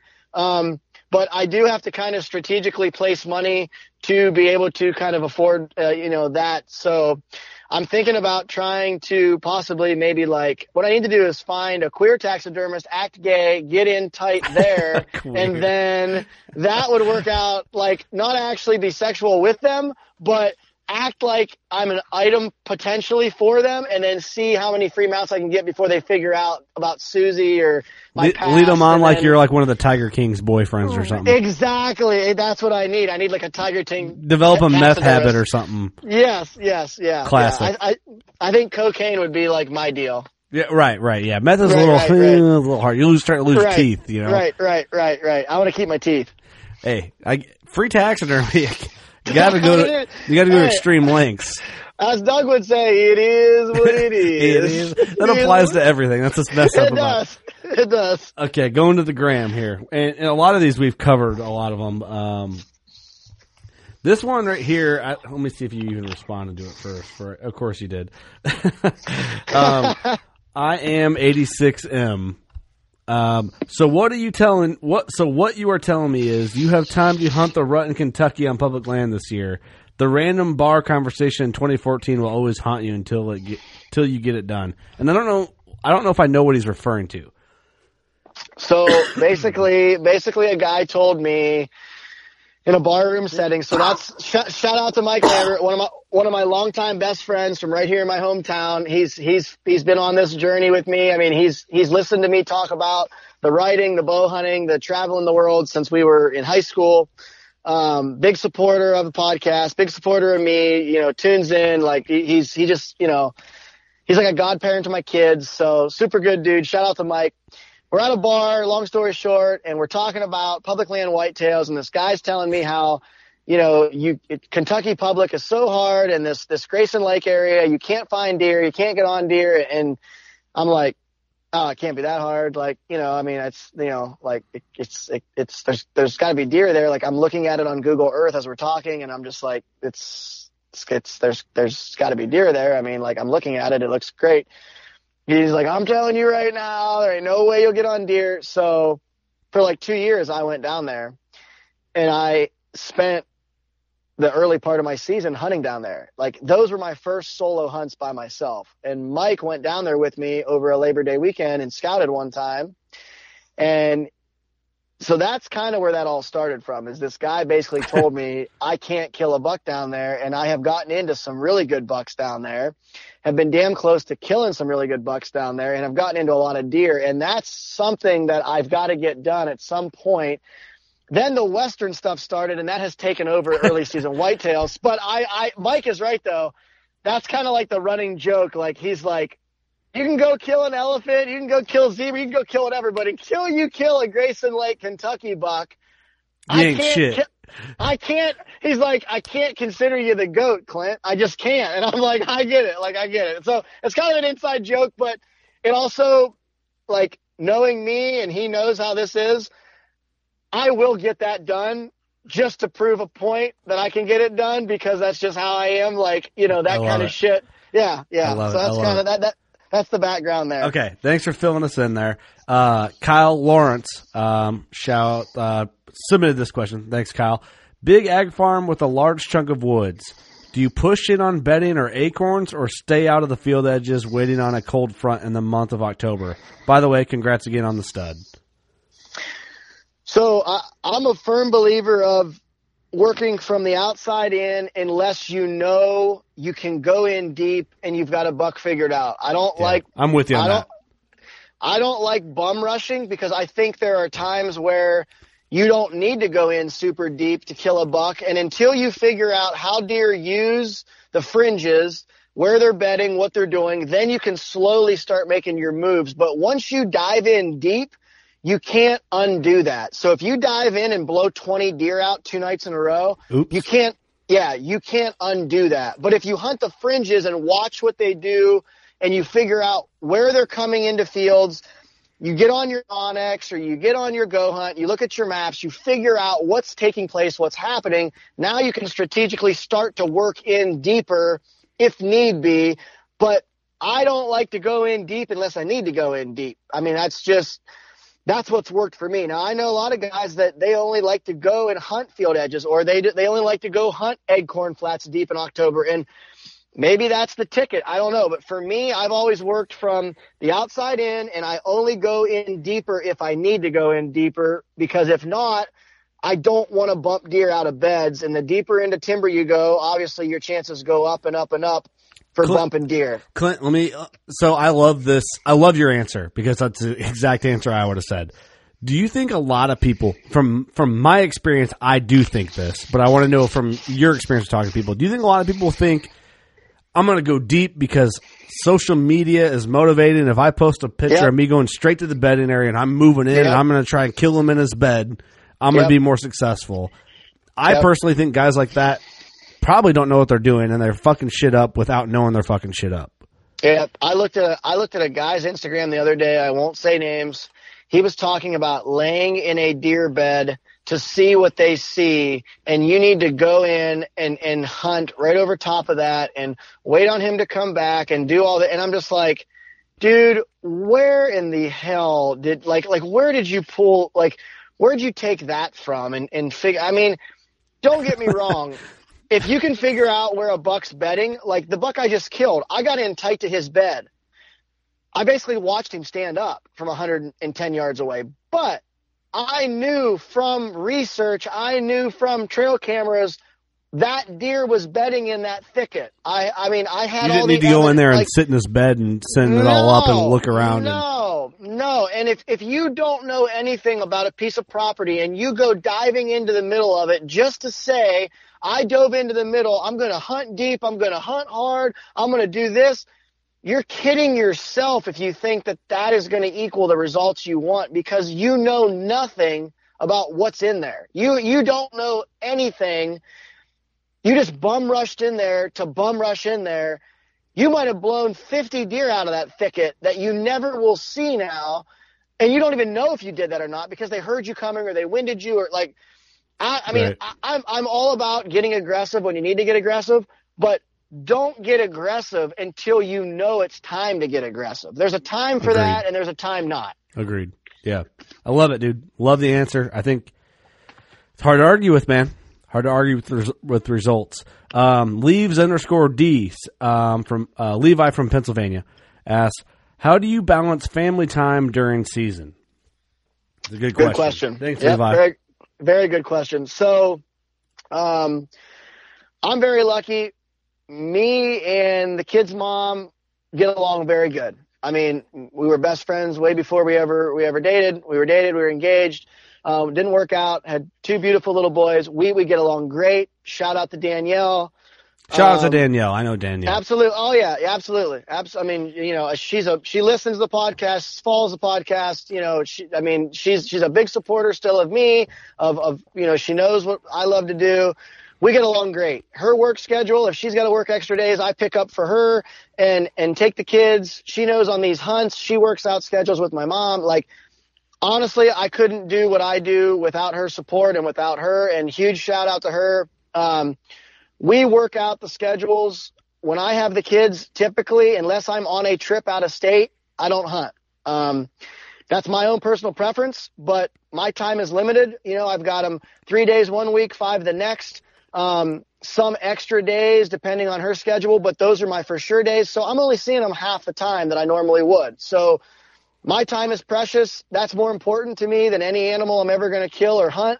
So I balance it as they come first, um, and then the hunting comes second. Um, I hunt my ass off when I'm when I'm on hunts and I'm away from them. I view it as if I'm going to be away from my kids, I am literally going to give 130% every day because if I'm not, if I'm going to skip a day with them, it's damn well going to be for something special and I'm going to put every ounce of effort into that. So unless I'm out of state, man, I just honestly like, I don't typically hunt when I've got the kids because that, that comes first for me. Yeah. Super cool, man. Honest answer. I love it. It's cool too working relationships with your ex. You don't have to hate each Absolutely. other. Absolutely. No, oh, God, no. It nope, also helps we, to have an old lady that understands what hunting yep. takes and, and involves. Absolutely. Um, I'm thankful for my wife every day, man. I'm oh, like, hey, I'm going hunting. Be. Cool. Yep. You should go hunting. I know because you'd kick yourself if you didn't. That's what she Absolutely. told me yesterday. I went hunting yesterday afternoon. I'm glad you went tonight because you kick your. I talked to you before I went hunting. I'm like, dude, they're cutting corn yep. everywhere. I'm going. Yep. And, and I told my wife, I'm like, sorry, last second, I, I gotta go just to feel good. Yep. I get back in the house. Hey, thanks for letting me go. I'm glad you did because you'd be kicking yourself if you didn't. Because you're going to Yep. podcast tomorrow, and you got you're working overtime on Friday, and that's Yep. Abs- absolutely. you got to have that support system. Yep, Um, very, very important. Very, b- behind every success, if you go look at every successful bow hunter, dude, go listen. Go listen to the last episode we did with Mark Drury.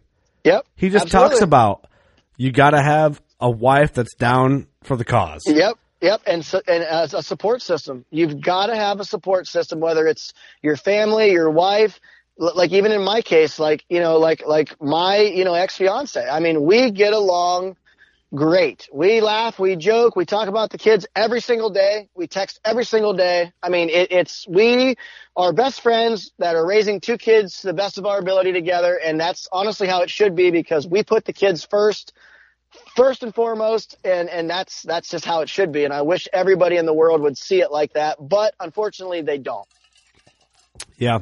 I mean, but good for you guys, man, for sure. Um, moving on, hard cut like that.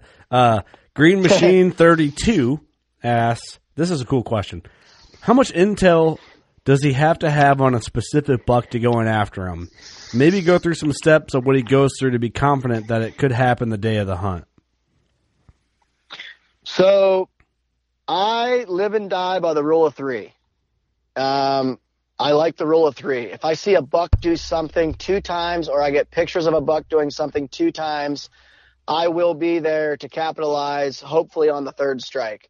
Um, if I see a pattern, whether it's wind, a moon phase, uh, a time of day, anything that gives me a rule of three, I am considering that a pattern. I'm considering that a flaw in armor. I'm going in right now. Like that's, that is my, that's just kind of been my number. It's kind of been my, my, my thing. I think bucks do things for certain reasons and it, it, that's what keeps them alive. It's what they know. They're creatures of habit. If you figure out what they're doing, why they're doing it, when they're doing it, just figure something out that gives you an edge to their pattern.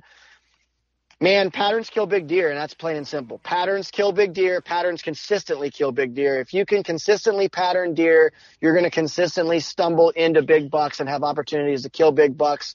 I know everybody loves the rut, but you guys have all heard me talk about it. This year is another prime example. I kill my big deer, 90% of them early and late when I can pattern them and figure out the flaw in the armor and go in after them and get them killed. That that's just what I like to do. It's worked good for me. Um, I just I totally believe in that system of three, and I totally believe in patterns, man. That's that's for me. That's just where it's at. Yeah, that's. I think that's great advice, man. Um, moving on. Thanks, Green Machine Thirty Two, for the question. Uh, Dominic S eighty eight. Shout out Team Working Class. Uh, he said Clinton's the man. Congrats. Um, so thank you, man, for the support. Absolutely. Um, this is we kind of answered this question already, but I want to give him the credit for asking. And Clarence Pom Pomkala, Cran- I, I, dude, I'm terrible at reading Instagram names because I don't know where the break is. um, how do you try to get on an elk when they're not talking? Ever tried an elk decoy? And you covered that. Like you don't necessarily call elk; you're making your moves on them Yep. based on how Yep. they're talking. And and you ans- kind of answered his question in this Instagram post. That's a cool thing about Right. when when Clint's on. If you submit a question, he'll either get to you like, "Hey, we'll answer this," or "This is what I would do." Like he's going to respond to you, so which is pretty cool. Um, which says a lot about you, Clint. Man, I do I do appreciate you doing that. I try not to look at them until I'm reading them, so it's like we said earlier Right. with the story. It's it's Yep. honest. Authentic. It's Yep, all honest. authentic. Authentic. Yep. Um, Huntsman underscore EDC. How's the VXR? Absolutely love it. Just made a post about it tonight. Actually, um, it's been my favorite rig up until this point. I'm I'm bl- I'm blessed that I get to work with Mathews hand in hand. So I get I get a new flagship bow every year. So I'm constantly get to test and, and, and hunt with the latest greatest that they've got. Um, what I can tell you is up to this point, that VXR 31.5 is my favorite rig. It's for me, it's been the most dead in hand. It's been the quietest, and it's That's a been just- 35 axle to axle. A 31.5. Oh. 31.5. Oh, yep. They said yep. 35 axle. I Yep. Nope. 31. They have a 28 and a 31.5. Um, Yeah, I, I, it's it's me and Brian Barney were just talking about this the other day. I mean, out of all the Mathews we've owned, it's it's honestly just been the most dead in hand and deadly quiet rig I've ever had. I've I've absolutely loved it. Dude, everybody I know um, is shooting a VXR right now, man. I've never oh shot yeah, one. dude. And and I and I, I or maybe I did give, shoot one. I might have shot one at shooters. I just don't remember. I can't give a ton of details and I can't say a whole lot, but I'm going to drop this on this podcast, guys that love the VXR and have shot it or own it or want one, just hold off because I'm telling you right now, what's coming in November, what's going to be released from Mathews is it's all I can say is if you like the VXR, you are going to absolutely love what they got cooking right now. It's in the oven. It's going to be coming out hot, fresh, and ready here in a couple weeks. Just stay tuned for that. That's all I can say. Interesting drop. I don't know anything about that. I'm not familiar with Mathews too much, but I haven't shot a. I haven't shot a. Well, I did shoot a Mathews at Shooters Archery, but I don't know what model I shot. And it was like they're I all I think like. You told me. I think you told me, but I don't remember which one. I shot them shot. on the air. I rec- we recorded it, but I didn't. They're all like not my draw length and shit like that. Yeah, you know what I mean? See, so that's so hard. Like if it's not your draw length, it totally defeats the whole deal. It throws the score off a couple points. I was trying to oh, rate 100%. them. Hundred percent. Yeah, hundred um, percent. Where we at? Oh, this is a good question. Okay, and I'm sorry, I'm going to butcher Instagram names. C Stoltz seven ten. Uh, congrats, Clint. Curious if the bow um, slash broadhead setup stays the same for elk and whitetail. Yep, absolutely. So I'm shooting a. It is a 441 grain Pierce Platinum 340 shaft from Gold Tip. I've been shooting those now for about four years. Just absolutely cannot get away from them. Um, been working with Gold Tip for about five or six years now, and I mean, I'll be honest, they they try to get me to shoot some newer shafts, but I, I'll be honest, I just I work hand in hand with with the the hammer himself, Tim Gillingham, and he always backs me up. He's like, listen, let Clint shoot what he wants to shoot. If he wants to keep those Pierce Platinums, that's the one of the best shafts we've ever made. Let him do it. And honestly, I, I've I've not switched. I mean, they make a ton of great shafts, but that Pierce Platinum with the brass outsert and insert system, uh, the pin nocks, absolutely love it. I run 2.75 inch uh, tack driver vanes, four fletch with a 125 grain Sevr 1.5 up front and yeah, total arrow weight's like 441, front of center's like 18%. Kinetic energy is like in the high 70s. I mean, just just absolutely thumps. It's going about 284 feet per second, which I love to be in that 280 290 range because it's super forgiving, plenty fast, plenty of kinetic energy. Um, that's that's honestly that's a sweet spot for me. That's that's where I like to be, 280 to 290. Um, yeah, that's that's my setup, man. And I've been right there within, say, a couple grains and a couple feet per second for probably the last five years. And I, I, I see no reason to, to switch any of that. I mean, absolutely love the TAC Vanes. Um, love the Sevr. Shout out to Sevr. Absolutely love those Sevr mechanical heads. Just super tough, devastating, giant holes. No, I mean, I don't, I don't switch for anything. I mean, that, the only time I switch heads is if I have, if I hunt Idaho and that's a fixed blade state only and I shoot uh, Kudu Point two blade 125s. But outside of that, man, I, I never I never take uh, never take those Sevrs off, and I, I never change anything. So from turkeys to whitetails to mule deer, elk, whatever, bears, um, that's that's that's my combo, man. God damn, you're a calculated man. Um, See, man, I'm so bad at Instagram names. I wish people would help me with their. I, I wish people would be like, "This is how you say my name, Kurt." Whenever we do this question once, I love it, dude. I read. quick little side note: at the bow shoot, there's dudes I know, uh, like hardcore supporters that are local that I I personally know and I fuck up their names because I'm reading it and I'm nervous because I'm in front of a crowd and I yeah. butcher it and then they look at me like, dude, you just fucked up my name. I'm like, dude, I know you. I know. I, am sorry. Like, I'm nervous. All right. Like, but yeah. I'm not nervous on this recording. I just don't know how to read it. Right. Um, I'm right, dumb. Right. I got a wage brain. Um, CG, man, C. Gerardin. C. Gerardin. Uh, how many pictures do you need to get a and this kind of goes back to your rule of three. How many yep. pictures do you need to get of a buck before you consider it a pattern? Yeah, I mean, it would it would come back to I want to see a buck do something in daylight three times or two times, and I'm going to be there for the third. So realistically, if a buck hit on a south wind two times in a week, I'm going to say that's a pattern, and I'm going to be there for the next south wind. That I, I think yeah. that would be the, the best example I could give for what's going to get my ticker going as far as okay, I'm going in to to kill this buck um, based off of that rule of two or rule of three. I've seen him do it twice. I'm going to be there the third time. Love it, man. Um, this is a cool. It's not really a. Qu- oh, excuse me. Not really a question. Just a comment. Um, Billy Nat ten. I love to see an Ohio guy out there grinding. Hashtag Working Class Bowhunter Podcast. Yeah, local guy. Um, Billy's. Uh, he probably lives about 15, 20 minutes away from me. I've actually uh, drank quite a few beers at the same parties as Billy and been around Billy. He's a couple years Billy. younger than me, but yep, yep. Shout out to Billy. Good dude. Shout out to Ohio, man. Um, Ohio Classic. I was super bummed that this last Ohio show oh, got canceled. No doubt, um, man. Some... Ohio was the first state. Wisconsin's a close second. Ohio was the first state that actually like opened our eyes to the support we have. Oh, dude, um, hardcore um, working we, class bow hunter. Hardcore, we, man. Ohio never brought. I mean, Iowa. I'm sorry, Iowa, but Ohio outdid you. The last it would have been twenty well, yeah. would have been 2019, right? Fuck, dude, I'm all yep. mixed up. Ohio outdid you guys. We had more people from Ohio bring us cases of beer and show up in traffic and everything. Uh, Iowa was pretty good last year, but Ohio just has got it, man. You guys out yep. there are a different breed. Appreciate you guys. A lot of um, hardcore WCB fans out here in the Buckeye State. I'll take it, man. Um,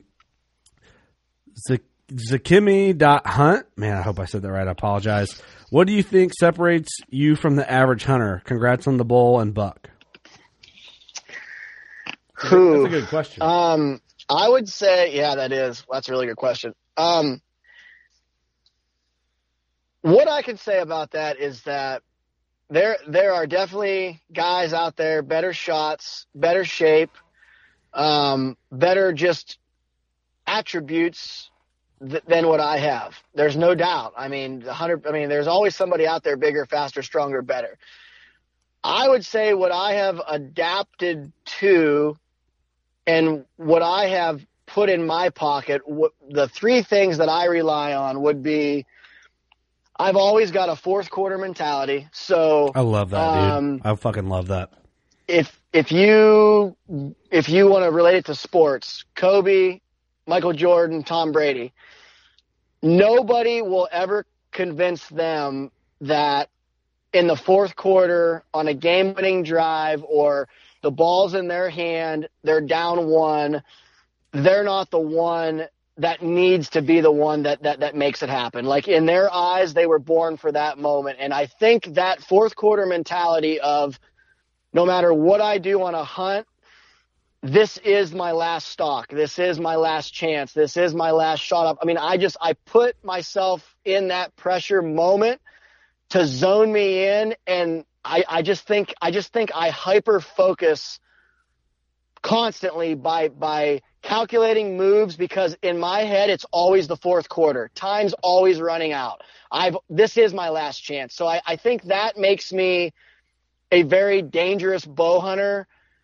as far as when I'm in the moment, I'm hyper focused. I would say, I think the three P's that I talk about persistence, patience, and perseverance I've learned that the hard way. I mean, it's taken me getting my ass kicked to realize that those three P's, if, if, if you follow those sooner or later, you're going to get your break.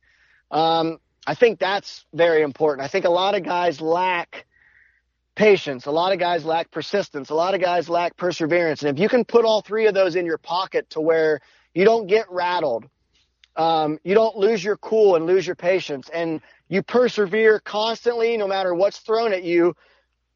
Excuse me. Sooner or later, something good's going to happen, and, and and you're you're going to stay in the game. Um, and last but not least, honestly, man, I just fucking believe. Like I believe in myself not in a cocky way, but just in a like I know what I'm capable of, and I truly believe when I'm out there, like for lack of a better phrase, like I'm the most deadly motherfucker there is in the woods. Like, and I just, I just have that mindset of I'm, I'm out here for a reason.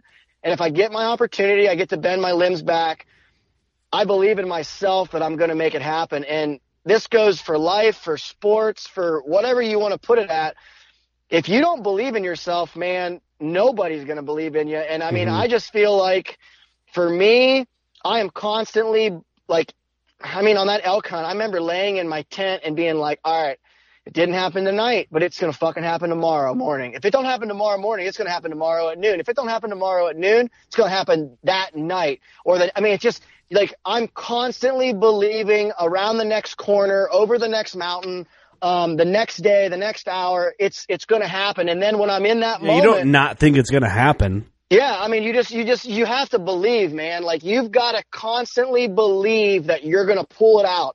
You're going to pull the rabbit out of the hat. You're going to pull it out of your ass. Like, you're, you're going to make it happen. And if you don't believe in yourself, no offense, but dude, don't even waste your money and go on these hunts. I mean, honestly, like, you've got to know and be confident in yourself and believe in yourself that it's going to happen because I think confidence is is is confidence is killer. And if, if you've got confidence in yourself, man, you just make better decisions and you you hunt harder, you hunt smarter, you just make better choices in the field and those better choices will pay off down the road. So great question. I've never I don't know if I've ever really actually been pinpointed down on that one, but that was really fun to honestly kind of get in my head a little bit and think about it because like I said, question. it's not you know, it's a great question. I mean, like I said, it's it's not a it's a hard question to answer because you know there's I'm not you know some Olympic athlete like I mean I'm I'm a working class guy that's got two little boys that farms and works for county highway engineer department like I'm I'm not some I'm not Cam Hanes running around the mountains I mean that's that's just that's not that's not you know who I am but yeah if you but if you ask me when I'm on a hunt are you as good as him? I'd say no, I'm fucking better. Like in, in, my in my mind, I'm the most deadly guy out there. Like and that's just that's just me having that belief and that confidence that I I will get it done. And like I said, I, I think that is what separates me from other guys that are like me, the mental aspect. I've just learned how important and how tough that is. And once you gain that, I honestly think you go from being a good hunter to a great hunter because 99% of this game is mental, in my opinion. It's mental. I love it, man. That's a, I love it. I really do. Great answer. Uh, great question. Yeah, um, great question. Rob Olson, 91. Thank you, man, for the support. I see your name a lot. Um, fuck yeah, Clint. What are your top three pieces of gear that aren't your bow for your Western trips? Top three pieces of gear that are not my bow. Well, number one, um, your sleep system is extremely important because that's your lifeline. So for me, I run either um, Big Agnes tents. Um, I've run bivy sacks and things like that. I've run teepees from Kifaru. Um, but typically I run either a, a Big Agnes, um, one or two person tent or a Hilleberg Akto, which is like, uh, you can get a one or two person tent there late season stuff, I run a Kifaru teepee with a stove. Um, so definitely sleep system. Um, as far as, or, or, or sorry, um, your your your tent um, sleep system would probably be next. If you're not getting sleep, even if it's only five hours, if you're not getting some decent sleep, you're you're totally screwed. Um, I run a Big Agnes um, let's see, it is a QXL SL2 pad and a Western Mountaineering um, Badger bag. Super, super lightweight. I think my bag is 19 ounces at 15 degrees. So, um, a lot of warmth to weight ratio with very few ounces, packs up super small. Um, that pad's four inches thick. So my sleep system uh, is very dialed. It's very precise as far as you know, um, I'm not gonna lie, the shit costs a lot. The pads, a couple hundred bucks, sleeping bags, five or six hundred bucks. I mean, it's it, you, you pay for what you you pay for what you get, man. I'm but, telling you, I have uh, I have very entry level like sleeping bag sleeping pad type shit. Yep. And when we were on our bear hunt, we were in we were in more than comfortable than Oh, normal yeah. situations. Yep. But it was still cold. Yep. And Yep. I'm cold, and I look over at Clint, and he's got this set up, and this motherfucker's in his boxers hanging oh, half Oh, yeah. out of his Yeah. sleeping Yeah. system. And I'm like, dude, what the fuck, man? Like, I'm cold, and I'm wearing like my hoodie. I brought sweatpants, and I'm like bundled up inside my sleeping bag and all this on my sleeping pad. And I look over, and Clint's half hanging out of his, and his is like a third of the weight of mine. And I'm like, dude, what the fuck? You're like, it's just, dude, it's different. It's just different level yeah. of equipment. Yeah. And I'm like, you're right, dude. That's so you saying it's expensive. Yeah, that sucks for the guy Oh, yeah. who's do, who Yeah. does one trip a year. Yep.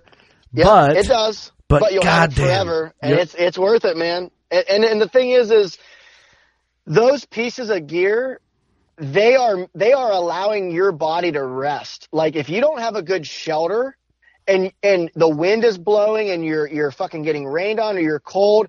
If your sleep system sucks, um, the third item I'm going to say is your pack. I'm a shout out to Kifaru, Aaron Snyder, Dana Monroe, Frank Tort, all them guys. Huge supporters of me. Been with them for years. Um, I can't tell you how many times those Kifaru bags have saved my ass. I mean, no matter what the weight, and I've had 130 pound pack outs. I've had my camp plus a mule deer. I've had that freaking bull. I mean, I, I've packed a lot of stuff out with. Right now, I'm running the uh, the hoodlum um, with no lid and and two large pockets, and I mean, and I can go in for 10 days with that, and with and carry everything I need just fine. 10 days. Your pack, your sleep system, and your tent. Those are your lifelines. You have to have that. A, a close fourth place would be boots.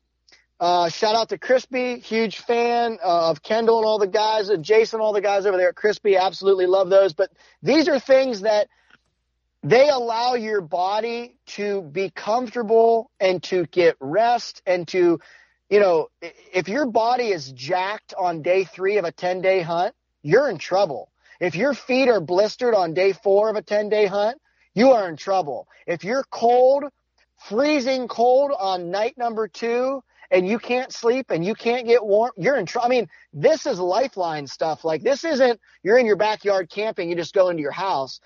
You're 10 miles deep and you're freezing ass cold on the side of the mountain. Dude, you're you like you're in real trouble. I mean, that's that's bad. That's not good. So that would be Yeah. my three things. That'd be my three things. I'm actually giving you four with a tie for third place because I think boots are equally as important as those three. Yeah. I like it, man. Great answers, and man, I have some some of those experiences firsthand, um, and I'm rewriting my game as I go. I'm learning. I, kind of. I, I kind of forgot about the bear hunt. It's funny because that one morning, I woke up to do something. I'm in my boxers, and you're like, you like come out of your sleeping bag and you're half asleep, and you're like, I don't understand. How in the hell are you in boxers right now with a t-shirt? I'm like, I don't understand how you're in your hunting pants, a beanie, and a hoodie, Yeah. and not dying. and And, you're like, I'm freezing. I didn't want to get out of my sleeping bag to go like start the fire. Right. And I didn't even want you guys to start the fire because I was sweating. Yeah, and like your shit's like packs into a thing about the size of a beer can, and my thing packs in the size about the handle of some cheap ass McCormick's gas station vodka. And and you know my stuff is decent, right? Like it's decent for Oh, trailhead absolutely. camping, Yep, yep, yep. but it's yep. not good for backpack twelve miles No. in camping.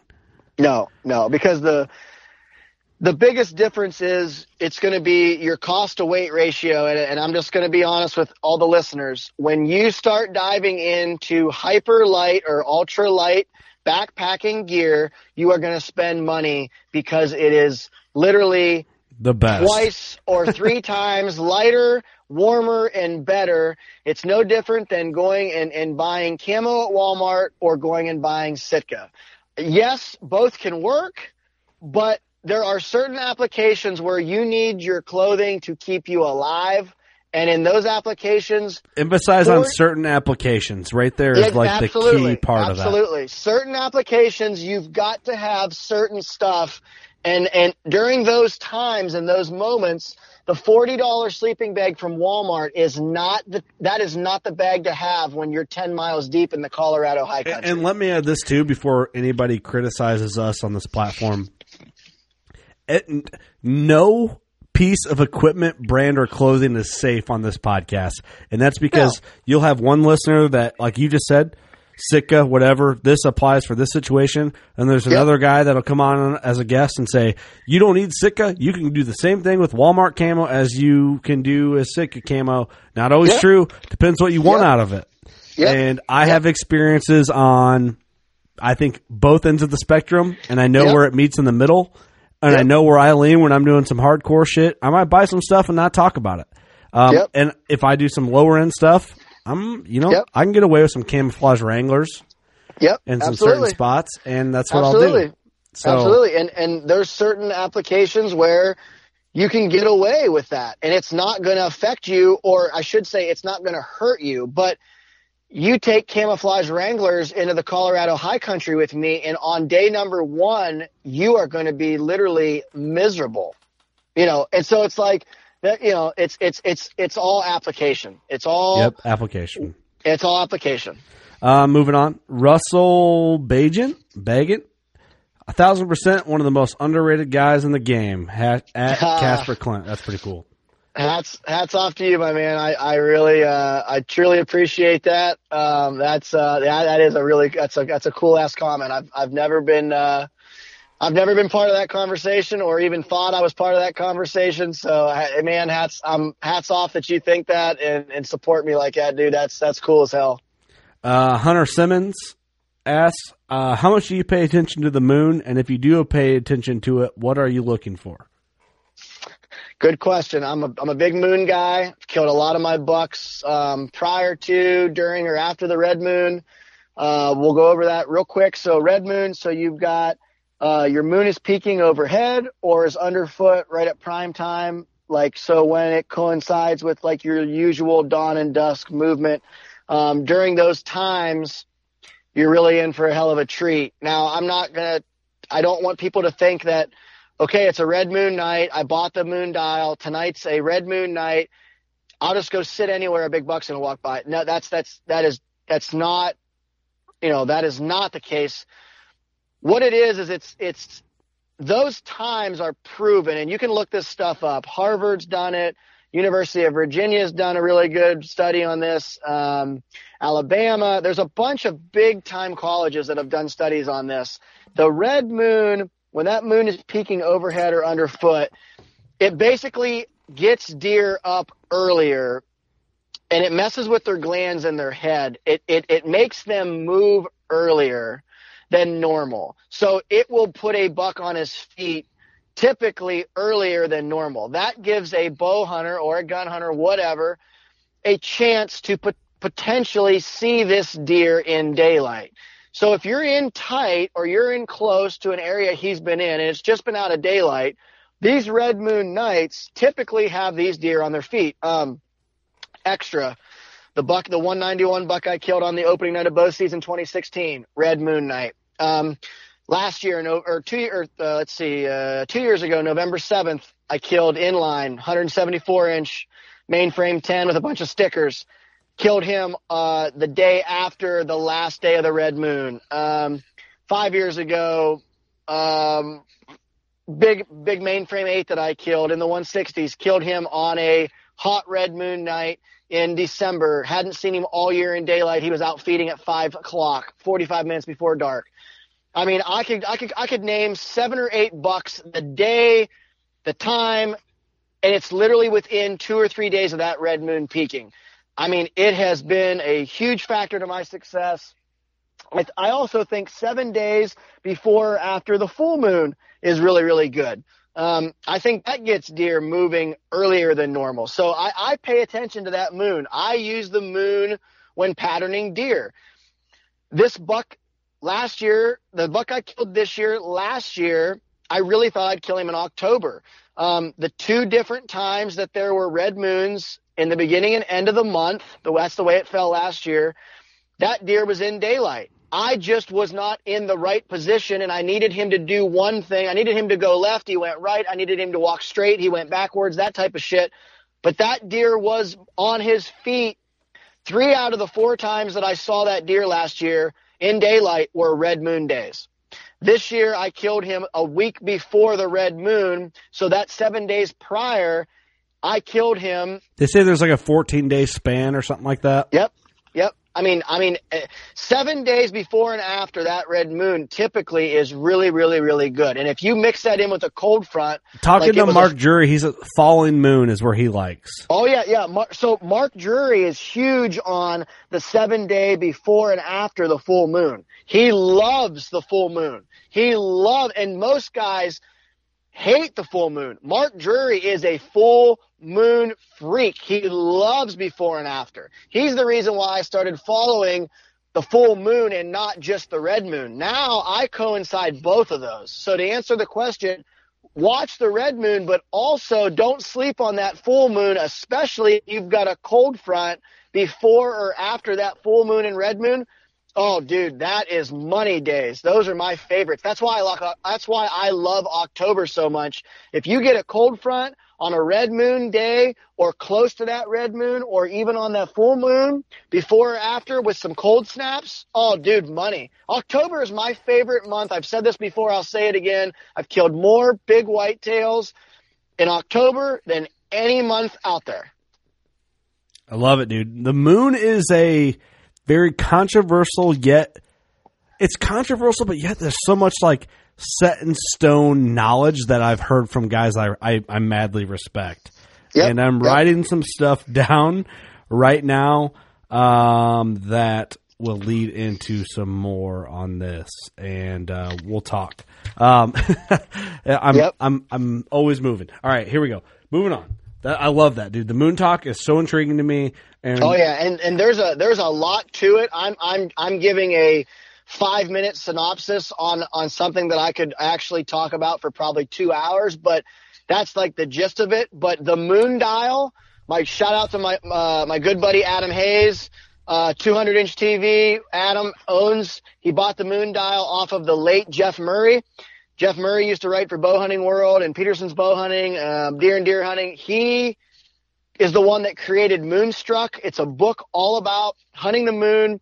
If you want to learn about how the moon works with whitetails, elk, mule deer, antelope, all animals, Moonstruck by Jeff Murray. Buy the book, buy the moon dial through Adam Hayes, Team 200. Type in uh, moon dial for deer hunting. It'll pop right up in a Google search engine.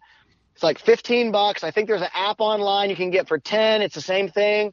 I'm telling you, it'll change the way you hunt specific bucks because it puts that phase of their life into a patternable aspect for you to look at. And like I said, I follow that shit hardcore, man, like super hard. Good info, man. I've, I've, seen a lot on the Moon Guide and all that. Of course, everybody knows the name Adam Hayes. Um, oh yeah. I'm yep. trying to read through some of these questions. Some of these we've already kind of covered, and I'm trying to look at a time sake type deal. Let me see what we got here. Um, okay, let me get to this last question. Um, B Stout zero zero zero. Clint with with cell cams becoming a more common tool, what would you think their best use would be in big woods in a big wood setting? I'm supposed to be taking time off uh, season in as a hold on, hold on. I, I I need hooked on phonics here. Hold on. Clint, with cams becoming a more common tool, what do you think their best use would be in, in the big wood setting? I'm supposed to be taking time off for season in as a factor. For example, let them sit, jump in them, jump in around them scrapes, food, tra- uh, food or trails. I don't know why I butchered that so bad. I apologize. So if you need me to reread it, I, I understand. It's probably because no, we're three I, hours into this shit and I'm drunk. no, I got it, dude. Um, so I, in a big woods setting, I mean, I would want to put them. I'd want to put your cell cams in spots that you're going to get the most deer traffic to try to get the the best like uh, census of what's around, what's going on. So I, if if you've got oaks dropping right now, you got acorns dropping off oaks. Um, Uh, if you've got some uh, any type of structure that's going to constantly funnel deer yearly, like a saddle or some good funnels, a good creek crossing. I mean, I would I would put them in spots where you're going to have high concentration of deer traffic to try to catch the most amount of your deer herd just to see what's around. Once you find a big buck on camera, then I would try to pinpoint that area and put a bunch of cell cameras in that specific area and try to figure out what he's doing. Big woods can be tough because you don't have the necessity usually of like a crop field or ag field or somewhere where he's feeding, you know, they can, they can feed in oaks over here one day, then be two miles down the street, oaks over. I mean, it's, it just depends on, you know, kind of the factors of where food is, but just big woods in general. I mean, I would, I would try to key in on those, those spots that are high traffic deer areas. And then once you find a buck, move your cameras and zero in on that area that you think he's at and try to pinpoint where he's bedding, what he's doing, and then come up with a game plan there. But kind of the work from the outside in theory, I mean, I would put him, like I said, high traffic areas, find a buck. Once you find a buck, then zero in and kind of get your cameras set in specific spots close to where you got the picture to try to connect the dots and see what he's doing. That that's how I would go about it. And I've I've had to do this in Kentucky. I've had to do this in a few spots um, in southern Ohio that I've hunted and you know it's worked pretty good. I mean, once I found a buck, I was able to pinpoint what he was doing by running cameras and really trying to figure out where he was bedding, where he was staying, and you know locate him in the big woods like that. And with cell cams, you don't have to actually go in and check them, so that really is a a huge added feature. So that would be my advice. Solid, solid advice, dude. A lot of good questions, man. I, I oh, really good questions, dude. Really good. I appreciate everybody asking us. I think I got most of them. We skip. I skipped just a couple. You know, um, stuff we already covered. Nothing. Uh, more people just saying, "Hey, congrats!" You know, stuff you already responded yep. to. Um, so I tried not to skip over anyone. Um, but no, dude, I love it. I love people get our inside jokes. People get our, our humor. They get the, the dynamic of our podcast, our show. Um, the support is insane, dude. I, I fucking love it. Um, and so, so thank you everyone for submitting those questions. Of course, thank you, Clint, for taking the time. Um, we're three hours and some change into this thing, dude. It's been an absolute. I, love I love it too, man. Um, we have, just so you guys know, if you've made it this far, um, we're not going to get into too many details right now, but for 2021, we have a, and I know that's a little bit of ways away, but like you, you know, we have the hunting season and trade show yep. season, all that. We yep. have some big, big, big things planned for 2021. We plan on really hitting hard.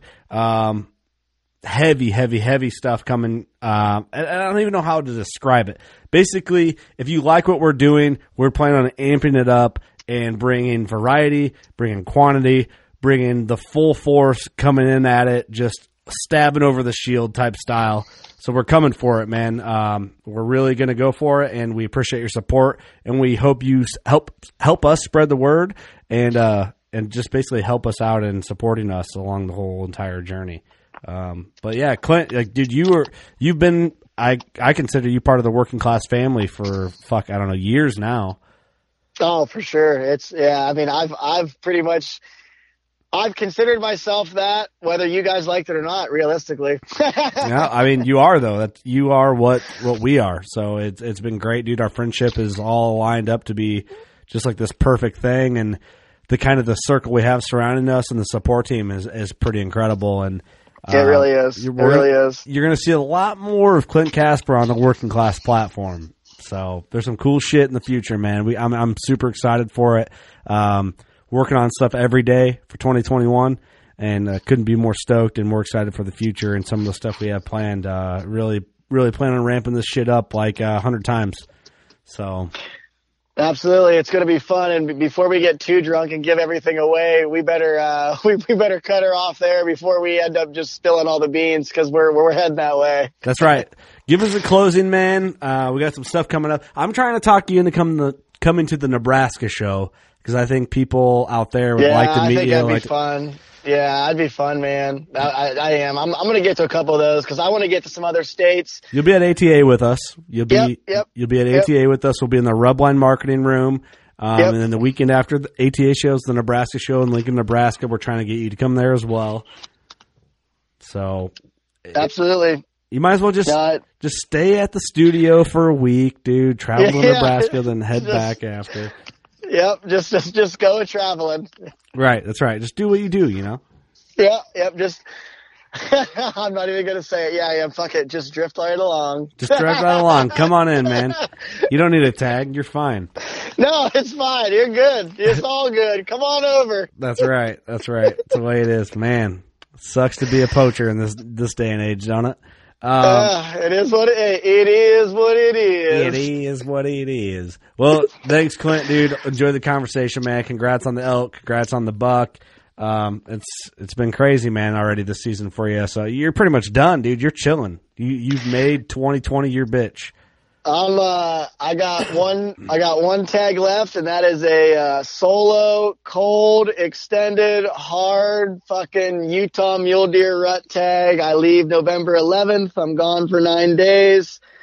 Really looking forward to it. It's going to be a grind. It'll be cold, it'll be snowy, just the perfect conditions that I like. Um it's it's going to be a good one, man. I'm I'm super stoked. It's my last buck tag of the year, so hoping to finish strong. Uh, can't thank you guys enough for the support.